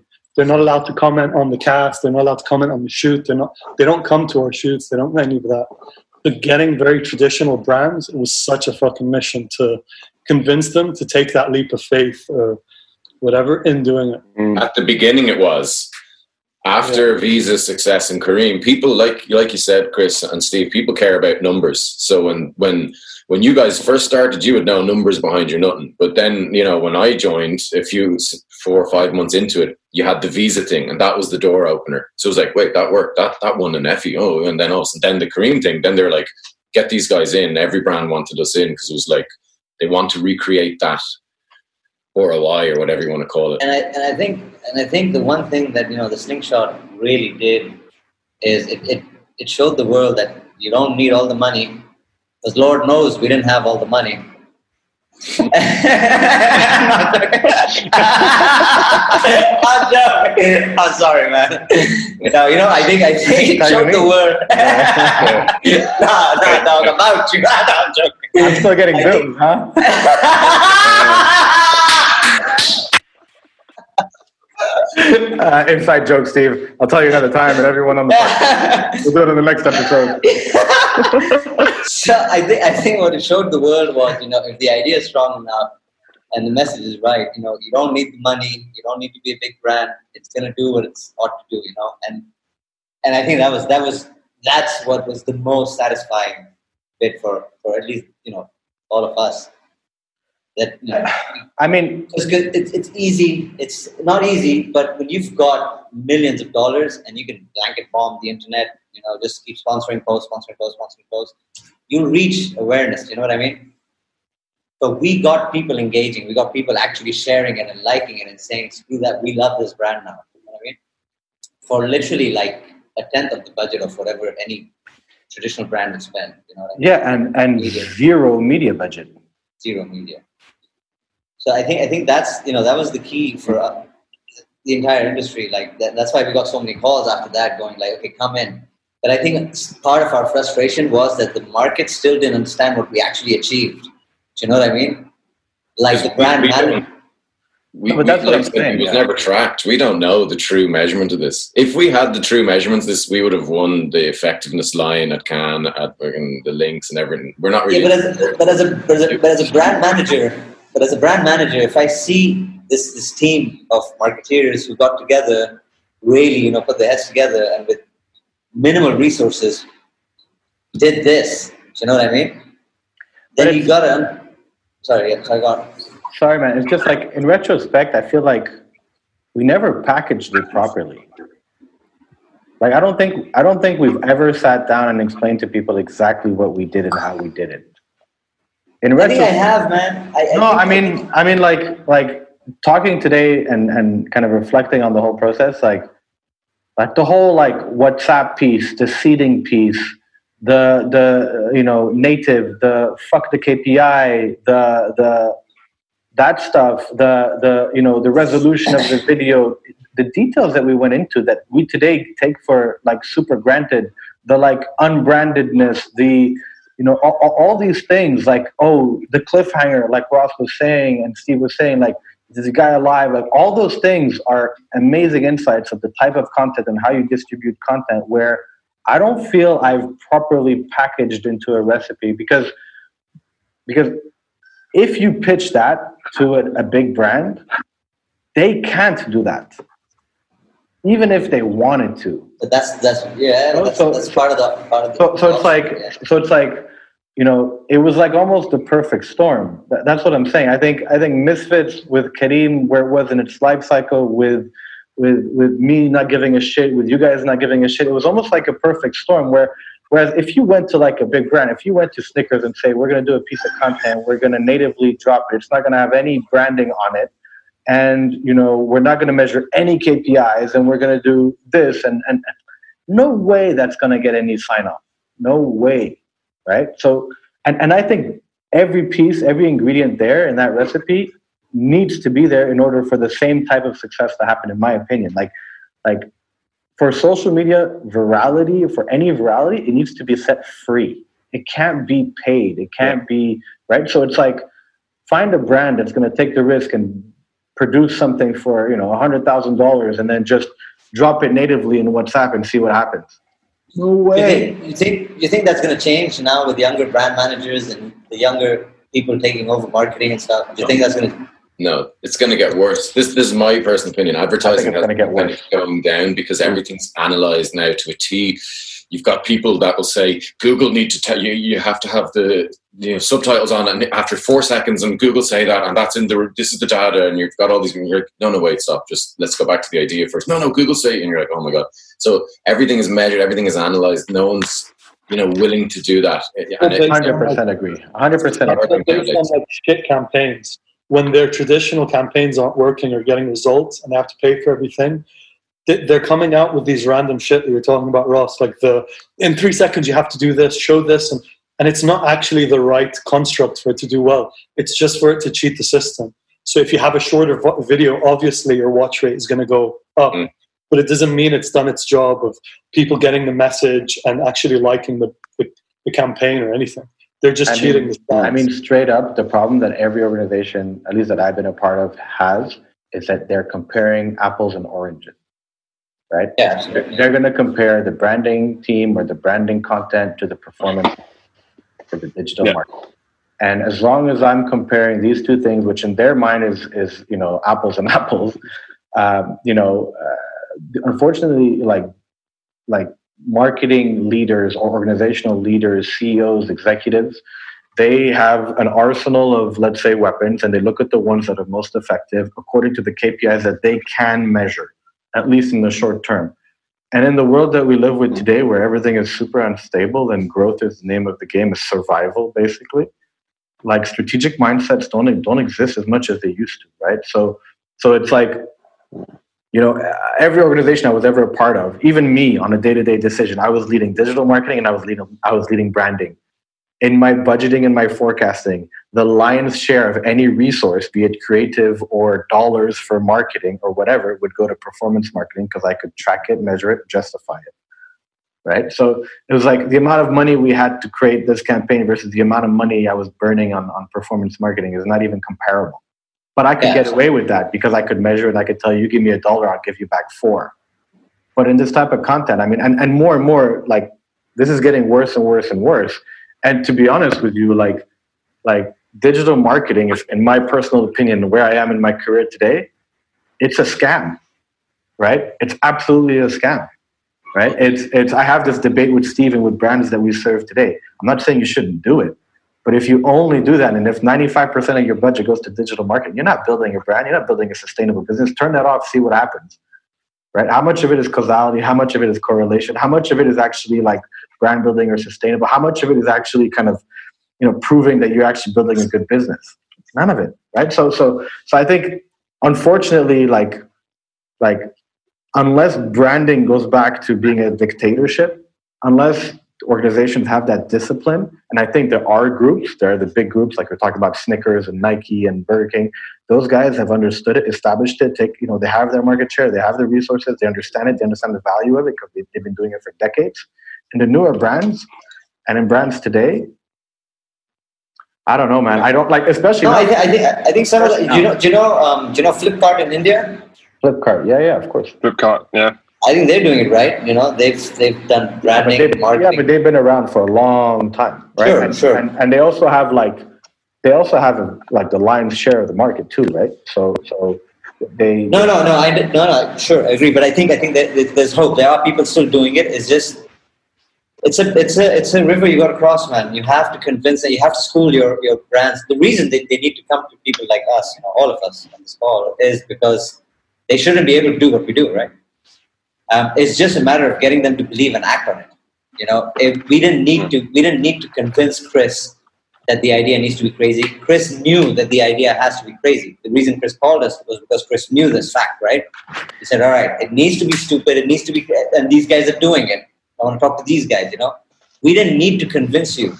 No, no, no. Of, you, you could have showed me any concept. I would have gone for it. To be honest. Do you know what I mean? Like we, yeah. so we, so our job was made easier from the start like that convincing part that we have to do in a couple of meetings with other brands where we go and school them and go like no look at this reach and look what happened here and look what happened after this we don't have to do that with you you know i still think you know i'm call me optimistic i, I still think there's a few brands out there you just have to find them oh no um, definitely brands doing good stuff it's just like I think there's a lot of things wrong. Is, I, I, think the death of the traditional agency model is going to happen in the next few years. These big, huge WPPs that own all these, uh, with one stop solution, uh, like we're coming in as specialists, let's say, in, in just video content, and we're taking that bit of money. Then you've got the Accentures and all those guys coming in taking consultancy money. Google AdWords is taking a huge amount of money. So the industry in itself is and it's a billion billion dollar industry. It's going through a seismic shift over the last kind of five years. And the agency model is broken because awards now mean nothing other than scam and bollocks. So agencies want awards and they'll just do the bread and butter stuff for the brands and there's a lack of trust between clients and agencies, you know, a lot. So there's not a nice relationship. We had a good relationship with Chris, like you said we were we were friends from the start, and we had that kind of unity. We were all on this. We were on that rocket ship together. whether it failed or whether it succeeded, we were in it together. Whereas it's not that, that that agency model of the client servicing or whatever you want to call it back in the day of actually getting to know your brand, getting to know this guy. It's not now. It's there's less money in it. The tech yeah. taking a lot of the creative talent away. And, so there's, and, and, to your defense, by the way, to, to, to reinforce your point, our relationship came on the back of a failed relationship with an agency.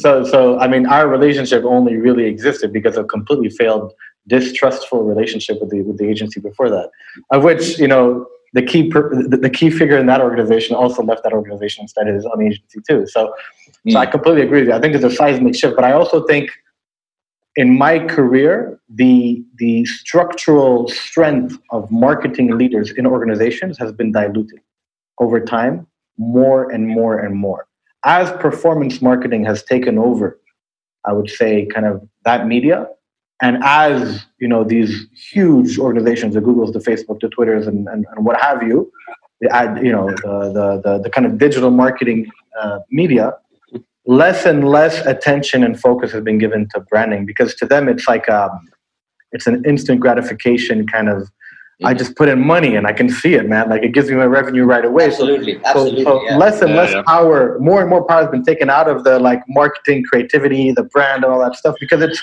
it's a gamble, right? It's it's absolutely a gamble, and and we know it's a gamble. We saw the difference in some of the content, but but that just meant that in the end, there's less trust in that and more trust in numbers, which I guess is a natural human kind of evolution. But but over time, Yeah, I was going to say. that, that, that, that's an kind ev- of what happened. It's an evolution and it's going to come full circle. It's just it's got to like for me i you know i look at the agency model and i look at the way that we're that you know there's always been that kind of back and forth between brands and agencies. And you've always said oh the agency model needs to evolve. You know it needs to evolve to cater. But then from a from an agency point of view okay well give me access. And there's absolutely no way brands are going to just hand over that access to say okay let me help you improve. You're, you're not going to provide that transparency and that clarity between the two so until and it's kind of like you know I, I see the agency model. I'm, I'm the same as you, Ross. The agency model needs to capitulate. Doesn't need just to evolve or reform. It needs to completely capitulate. Like it needs to hit rock bottom where it is it is fundamentally broken and then it is rebuilt. I think we've already started to see this. You know, see that happen. I mean, Sorrell to, a- to a large extent has already started to you know give that indication. You know, as soon as he left, you know the, the entire group the groups of agencies have to break up. So there will be that fragmentation. But if they break up and try to recluster that's not going to help solve the problem either.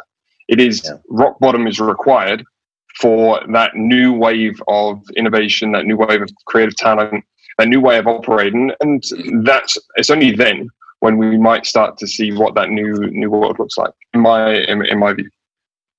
Yeah, you know, you know, um, in, in, in all fairness, what Chris was saying, um, I think part of our success um, has been the performance marketing guys. Performance love us, man.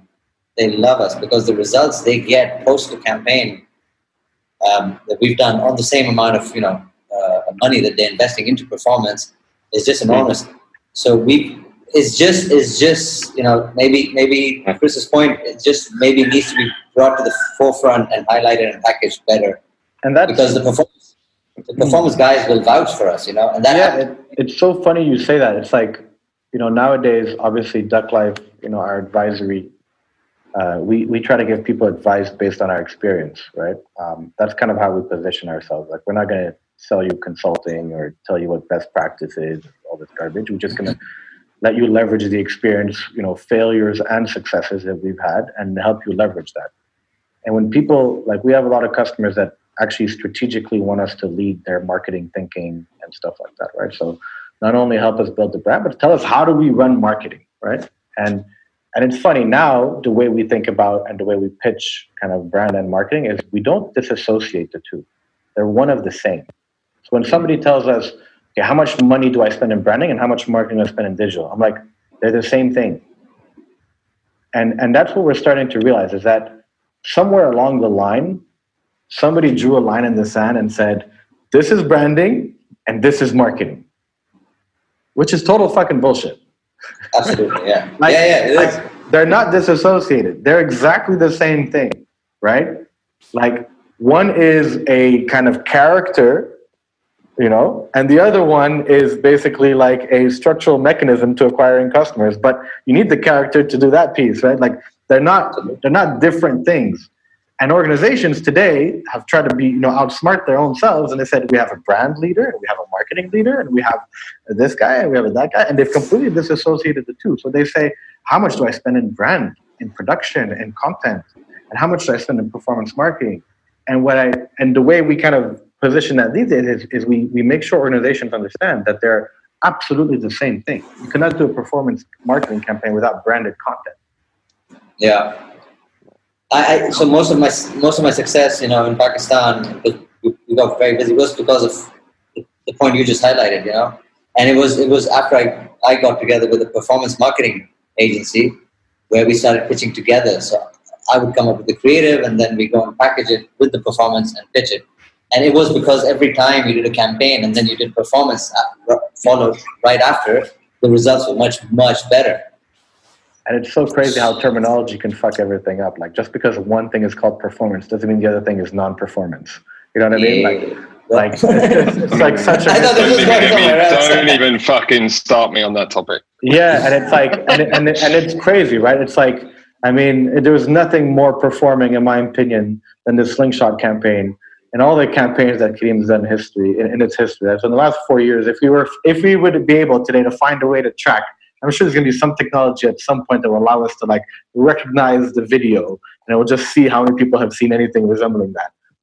I'm sure if we were able to track it, there was probably nothing more powerful than that, than that piece of content today. And I think fundamentally, somewhere along the line, somebody in the performance marketing world just attacked branding, you know, and and yeah. the poor guy who was supposed to defend branding was was, was caught with his pants down. You know what I mean? Like yeah. he, he, had nothing to say, and and I I think that's unfortunately kind of like how organizations work, and and because most brands today, especially now because of COVID, are forced to be digital brands. Absolutely, all right? brands. So it's like all branding brands. is is associated to old school, right? And performance or digital marketing is associated to new school so it's like this natural association. Oh, we're a digital brand now. We have to do performance marketing only. You know what I mean? So it's yeah. it's it's just a lack. But that's not that's naturally going to evolve, though. I think that's yeah. I think so. It just needs a time. It just needs a bit of time. It will evolve into. Yeah. Um, We've also, and I'm not going to name any names. Like me and Nader, at one meeting, like we did this campaign for a brand and did really well and we were like, "Can we get the results? Because we like learning ourselves." And he's like, "I can't give them to you, but I'll, I'll tell them to you or whatever." So I I recorded them on my phone unknowingly, and he's basically saying, "Yeah, it's performed amazing, amazing here. It's done this, it's done that, amazing, really, really good." And then we are like, "Cool. So what about the follow up campaigns?" Like, "Nah, it's too expensive, so we won't go with you again." We are like, "But you just said it performed really well." He's like, "Yeah, it has, yeah, but we're just going to go back and do some performance marketing and retargeting." We're like, "Okay, but you not want to ride the wave?" Nah, was like, okay, that makes no sense, but have a nice day. Yeah, I think that's where they're going wrong. You know, you gotta. It's all right if you don't want to go ahead right at that moment, but when you go back out with communication, I think you should invest and go back out again in the same tone of voice and the same style because you know it worked. So yeah, it's just not. No one's long term. The mentality is. Uh, you know, it's not my brand. That's why it's nice when, startups, when, when you go into a startup and it's just the two owners or three owners or whatever, and you're like, brilliant, this is going to be a lot easier. There isn't that layer of. Yeah, but then they have no money. so, yeah, I was about to say. So when when are we going to work together? yeah. So that that's that's the that's that's what you have to chew on right now. For now, at least, you know that startups don't have money. But if you pick up any of these massive successes, man, you know, off the top of my head, like Think Different campaign for Apple. You know, uh, Steve Jobs and Steve yeah. Wozniak, they, they paid for it out of pocket. You know what I mean? Like the, the, the company didn't want to do that campaign. They said, screw it, we'll do it, we'll pay for it, you know, because we believe in it.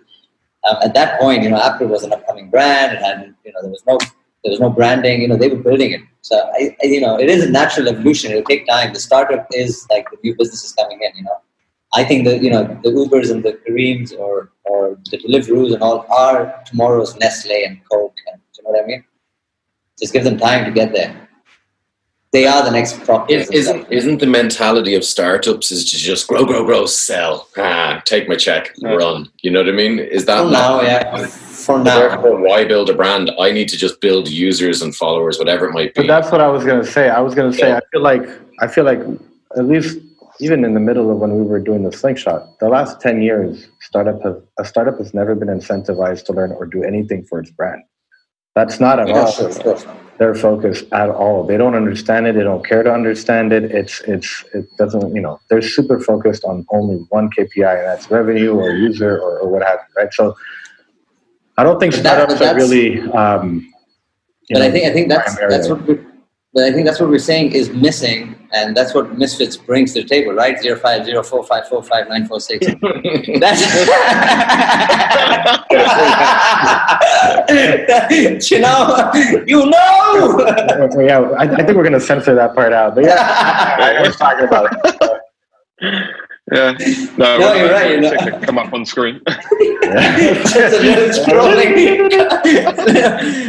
little dancing emojis. You know, contact us. yeah, I, th- I think, I think, I think. Look, when you're when you're working on growth, growth, growth, scale, scale, more active users, and I understand it's for the funding, right? It's because the more active users you have, the better funding you can get. The better funding you get, the better you go to business and the better you market. You know, it's all it's all correlated. So at that at that point in life uh, of a startup, it's hard, right? They're they're aggressively just trying to scale, scale, scale, scale, scale. I I do think that after all this is settled, because it's a bit chaotic right now. After all this is settled and you've identified your key brands and leaders in each category, you know what I mean? Then look at Uber. I think I think Uber is doing it I mean, if you look at Uber's uh, communication anywhere, it has the same tone of voice. You pick up Egypt, Pakistan, uh, GCC, you know, it's got similar sort of uh, treatment to the visuals as well. It's got a similar style. So they are. Honestly, honestly, top of mind, I can't think of one Uber ad or communication ever, ever. I sure, know sure, they've done some crap. No, people driving. That's about all. I'm not saying they've done good marketing as yet, like anything that's been out of the box and creative. But what I'm saying is they are they are working on their branding. Do you know what I mean? They do maintain a certain brand personality. Yeah, I mean, I, I, looks, think, I think the argument safer playbook. Yeah, I think the argument that they have a very like consistent brand, I, I buy into. I think they're super consistent. I think they're super mature. I think they're super kind of dictatorship. Uh, etc. But but it took them three tries, man. They, they rebranded. Sure, sure, sure. Right. So so I think I think I think that came with the evolution of the maturity of the brand. If you look at the guy leading Uber right now, I mean, he's a super experienced guy, super disciplined. I mean, built brands before in his time. He understands the power. So he brought in that discipline, that maturity. But to Ross's point, and I think this is where we should probably kind of off the conversation, by the way. I think when we look at the Middle East, right, and, and I've been a bit a big advocate for this for, for a long, long time you know if we're actually going to come out of being an emerging market if we're going to like inspire people attract talent uh, do anything we need to have fucking cool brands right from the region. Like when you're growing up in the region i mean who the hell do you look up to? What, what, what brands inspire you? It's not like i grew up and i was like oh i want to I, I grew up inside it's not like oh i want to Almarai is amazing you know what i mean? Like it's not like there are not i can't even count a few yeah, you know, maybe, maybe, but yeah, yeah but, but still, like like Emirates Airlines, maybe. But in terms of a brand with a cool tone of voice that's super, you know, innovative, inspiring, kind of speaks different, that speaks our kind of, you know, you know, style or whatever. There's nothing. Like the Middle East is just dry, right? It's just it's got no character and for a second there was you know maybe a little pocket of coolness coming out of egypt and their content for a second there was maybe you know the stuff you know i think that was happening here with you guys and stuff like that but there was never kind of like you know a, a, rush of amazing brands that came out that represented this new generation this cool generation the up and coming right? Like i mean yeah. all of us all, all, all, of us are here scratching our heads saying you know where are the cool brands? You know I, I cannot for the life of me even in dubai think of five brands that really resonate with me that are cool they're doing anything different can't. Well, the world the world's changed since we did the slingshot, man. it's gotten really sensitive and yeah, it's you know, regressed, man. So. It's regressed, right? Like we it's can't. Regressed, yes. People are afraid of saying stuff. Content is super delicate. Like, like exactly. it's super super tough, right? But but there's room. Look look at Nike, man. Nike's killing it, right? Yeah. Like like yeah. really going for it. Like they're not. But then you look at their age. Look at their agency relationship as well with Wieden and Kennedy, man, and that will tell you everything. They don't. Yeah. They don't even shop around or look around. That's it. They're married trust. together, man. Trust. Trust. They trust each other. Yeah. Wieden doesn't go around, you know, money grabbing and looking for every opportunity yeah. with every brand. They're happy with what they've got. You know, uh, it takes time, but you, you build that relationship. You know, and hopefully, you know, we can get to do that as well. Because I, I have a lot of faith in the startup community, man. I think there's great brands coming out. I think you know if we can. I just have no faith in the agency. Yeah. There we go in dog, 050. I mean, it's because of marketing thing. I start holding up placards and stuff with my Instagram. to, to, to, pick up on Nader, your point earlier when you said we were rude, let's uh, just say we're not rude, but uh, we, we're very honest, and it's it's actually a breath of fresh air, like because they're so used to clients just telling them what they want to hear, going outside, bitching about them, and everyone's on blah blah. blah but a lot of the twice or three times we've absolutely refused to do something uh, and you know just saying no no and walked out. And it's come back. Like they, they actually appreciated that from us. They're like oh no do you know what? You're right. You, you, we step back. We thought about it. You guys are right. Do, do what you said. Because they're not used to getting that pushback. You know what i mean? Everyone if everyone's Yeah. if you're instructed to do something wrong, you know, no matter what you do with it, it's not going to be right. It's always going to be wrong. So that's the problem at the moment. Everyone's just pushing around the kind of onus of blame, and no one's taken. And that's what is good about startups. You have like, you know, we did some cool stuff with the Washman guys originally. You know, shout out to them. Absolutely. And they were just like, "Yeah, we're the decision makers. Cool, let's do it." And we are like, "That's it's a much cooler and easier process."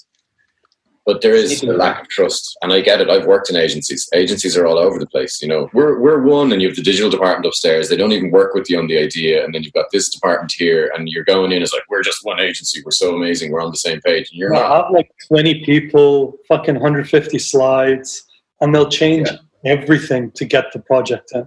They'll do whatever it is. Oh, you need fucking laundry? Yeah, we'll do that as well. They'll take on as much and change everything. What Ross was saying, the ones we walked up, those were approved. They were just changing like lines or getting involved in like small details that we didn't agree with to the point where we pulled out from the full project. But they do realize they do. I, I, I think there's a lot of brands realizing that they need to give the the, the, the control to the agency to, to a high degree in order to get success. I think there's a lot of brands, startups even, that are realizing that. You just have to find yours, right? Brands Yes. and agencies uh, need to evolve and change with this, right? It's um, it's not just on the the agencies to, to kind of shit. No, it's up to the, the marketers and the brands and the, the people in the organization. They need, we need that grit and fight back in the marketing world. So, Fuck it, Yeah. which change the way that you operate. so on, on that note, what are you guys doing next? What's what's coming? Look, I, I, I can't say because it's, illegal to say what I'm going to do next. No, I'm joking. Shut up, Lisa. so what I'm about to do is No, the the landscape's completely changed now, obviously, with Yeah. like what's going on and stuff. And understandably, they're not looking. Priority isn't awareness campaigns and brand share. They're all they went into like kind of reactive mode where they went. We need to do safety messages. We just want content. We would like, and they're all being really. They're all putting out the same shit. Some of it's not even linked to their brand. You have like a fucking sugar drink telling you to stay home when it's like, why the fuck is they're just riding on the same shit everyone's doing uh, and the nature of like kind of economically what's happening there's so much fucking competition so many brands so many agencies right now in in the like region that they're just doing anything anything that like brand wants to do they're doing it in-house and they're trying to and they're taking like tiny budgets to do all this shit so for us i think it was like it's not even worth we don't want to be doing any of that tactical stuff we only want to work on stuff we believe in so we've happily like come to terms with it and said, look, we're pulling out until the right campaign comes in. It's pointless like trying to survive off this like these seeds and shit. Um, so Yeah. we, we're we're just taking this time and we're like I was telling you earlier, Chris, so that we're we kind of moved into we're using this time to try and get into stuff that we're not so we don't have that much experience in, but trying to build the experience. like and stuff. I'm, I'm I'm gonna put your phone number up this time. Yeah, and your email and your GPS location. I think, I think, I think, I think, like, yeah, we, uh, like, like Nader is saying, like, we're not going aggressive with the brands and trying to school them every day because that gets exhausting and frustrating for us as well. So we're kind of testing the waters. If we meet a brand and they get it, uh, then great, it's a success. If we meet a brand and they're all about performance, and I, I, I'm sorry to use this, throw this word around so much, but that's what it is right now. Everybody's just running after performance marketing, right? If we meet the brand and they're more hell bent on performance and measuring the ROI on the campaign, then we're like, you obviously don't see what we're doing here.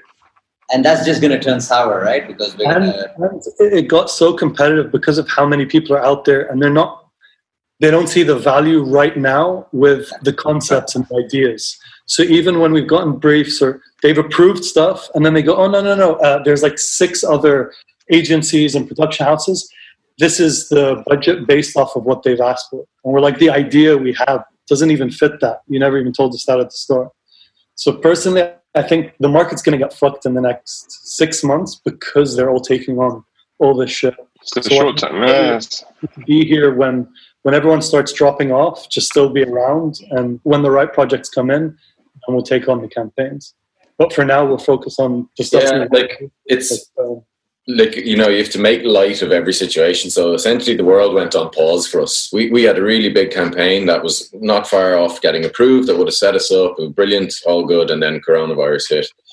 And at the start we, we were wrecking our own heads trying to find business and it was like like nader said there was these like here can you do a safety video for pennies, like pennies. And that's our morals were tested now because we always said, no, we won't just do stuff for money. But when the money stops coming in, you're like, maybe we should do this.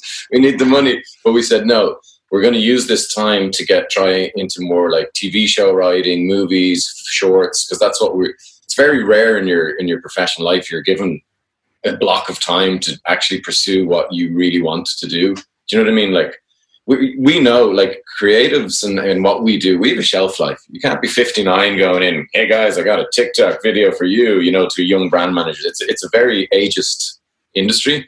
So we've always had, we need a plan B to get out of here. So this has just given us a two month block to not worry about things, to not have to answer to all these calls and emails and try and go out and pitch for business and just go, right, if we want to write TV shows, me and Nader, we've all been saying let's do TV shows. We did this thing called The Intern for just shits and giggles up on the thing, and we're like, there's something in this, you know, is branded content. We want to try, and so there's lots of stuff that we've had on the wall as ideas, and now we're like, yeah, let's use this time. because Who knows, you know? I, I think yeah, to sum it up, we're we're using this time to enhance our skills, basically. You know what I mean? Yeah.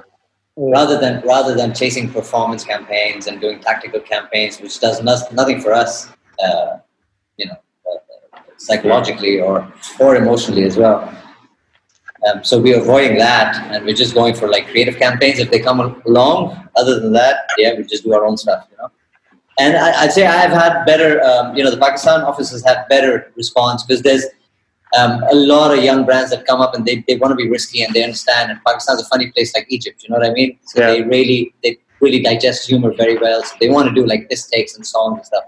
So it's a bit better because every now and then there's a campaign you go like, you know what, I'll do it. do you know what I mean? Yeah. Um, but if it's if it's wasting your time and energy on just doing a tactical campaign that's going to go nowhere, we're we're we're fairly new as well, right? How we're like three or four years old. Um, we have a very good portfolio and very good. You know, God's been very kind to us, man. We've got great results on most of our campaigns, but you know, we still want to build more on it. So we want to still do, do good campaigns for a few years before we hang up the gloves. So yeah. Cool. I think I think a lot of people are having those kind of reflections. To be honest, I think Steve and I actually we have a session yeah. this week where we're going to sit down and decide: do we just keep making you know money and getting more clients, or do we start to work on more of our passion stuff um, and staying true to who we are and what we want to do?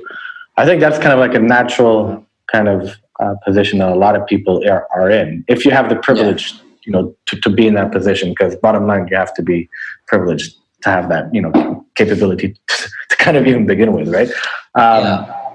but uh but yeah I, I, completely respect that. I can't wait to see what you guys you know work on. Um and i i, I sincerely hope uh that the perfect storm happens again. Um and maybe it won't be Elon Musk. Maybe it'll be Donald Trump that could post it for us next time. But uh, who knows? Rest assured, we'll try. Keep trying. but uh, only because he has the most Twitter followers in the world. So, but anyway, um, that's where he spends ninety five percent of his time as well, right? that and that and being a president. Yeah. Um, but but, uh, but uh, guys, I really really appreciate it. Um, it's been a long time coming. Great catch up. I don't think it's I don't think I've been with all three of you on a call or even together in the same conversation for three years. So yeah, three years. Yeah. But uh, really good Time to have you on. Thanks a lot um, for coming Thanks on the show. Us. Great, great catch up, and we're gonna post this, and we're gonna censor everybody except uh, Isa, and uh, and uh, we'll see how that I'm goes. Dropping gems here, man. I'm dropping gems. But uh, thanks a lot, guys. Really uh, no, appreciate thank you, guys. It. Um, it's been a pleasure. And, Dave, and, and personally, personally, I super appreciate thanks, guys. guys too, man. You guys uh, really helped me a lot, and I hope I, I hope you guys feel the same way. But I really appreciate it. We do, man. It's, it's been good times.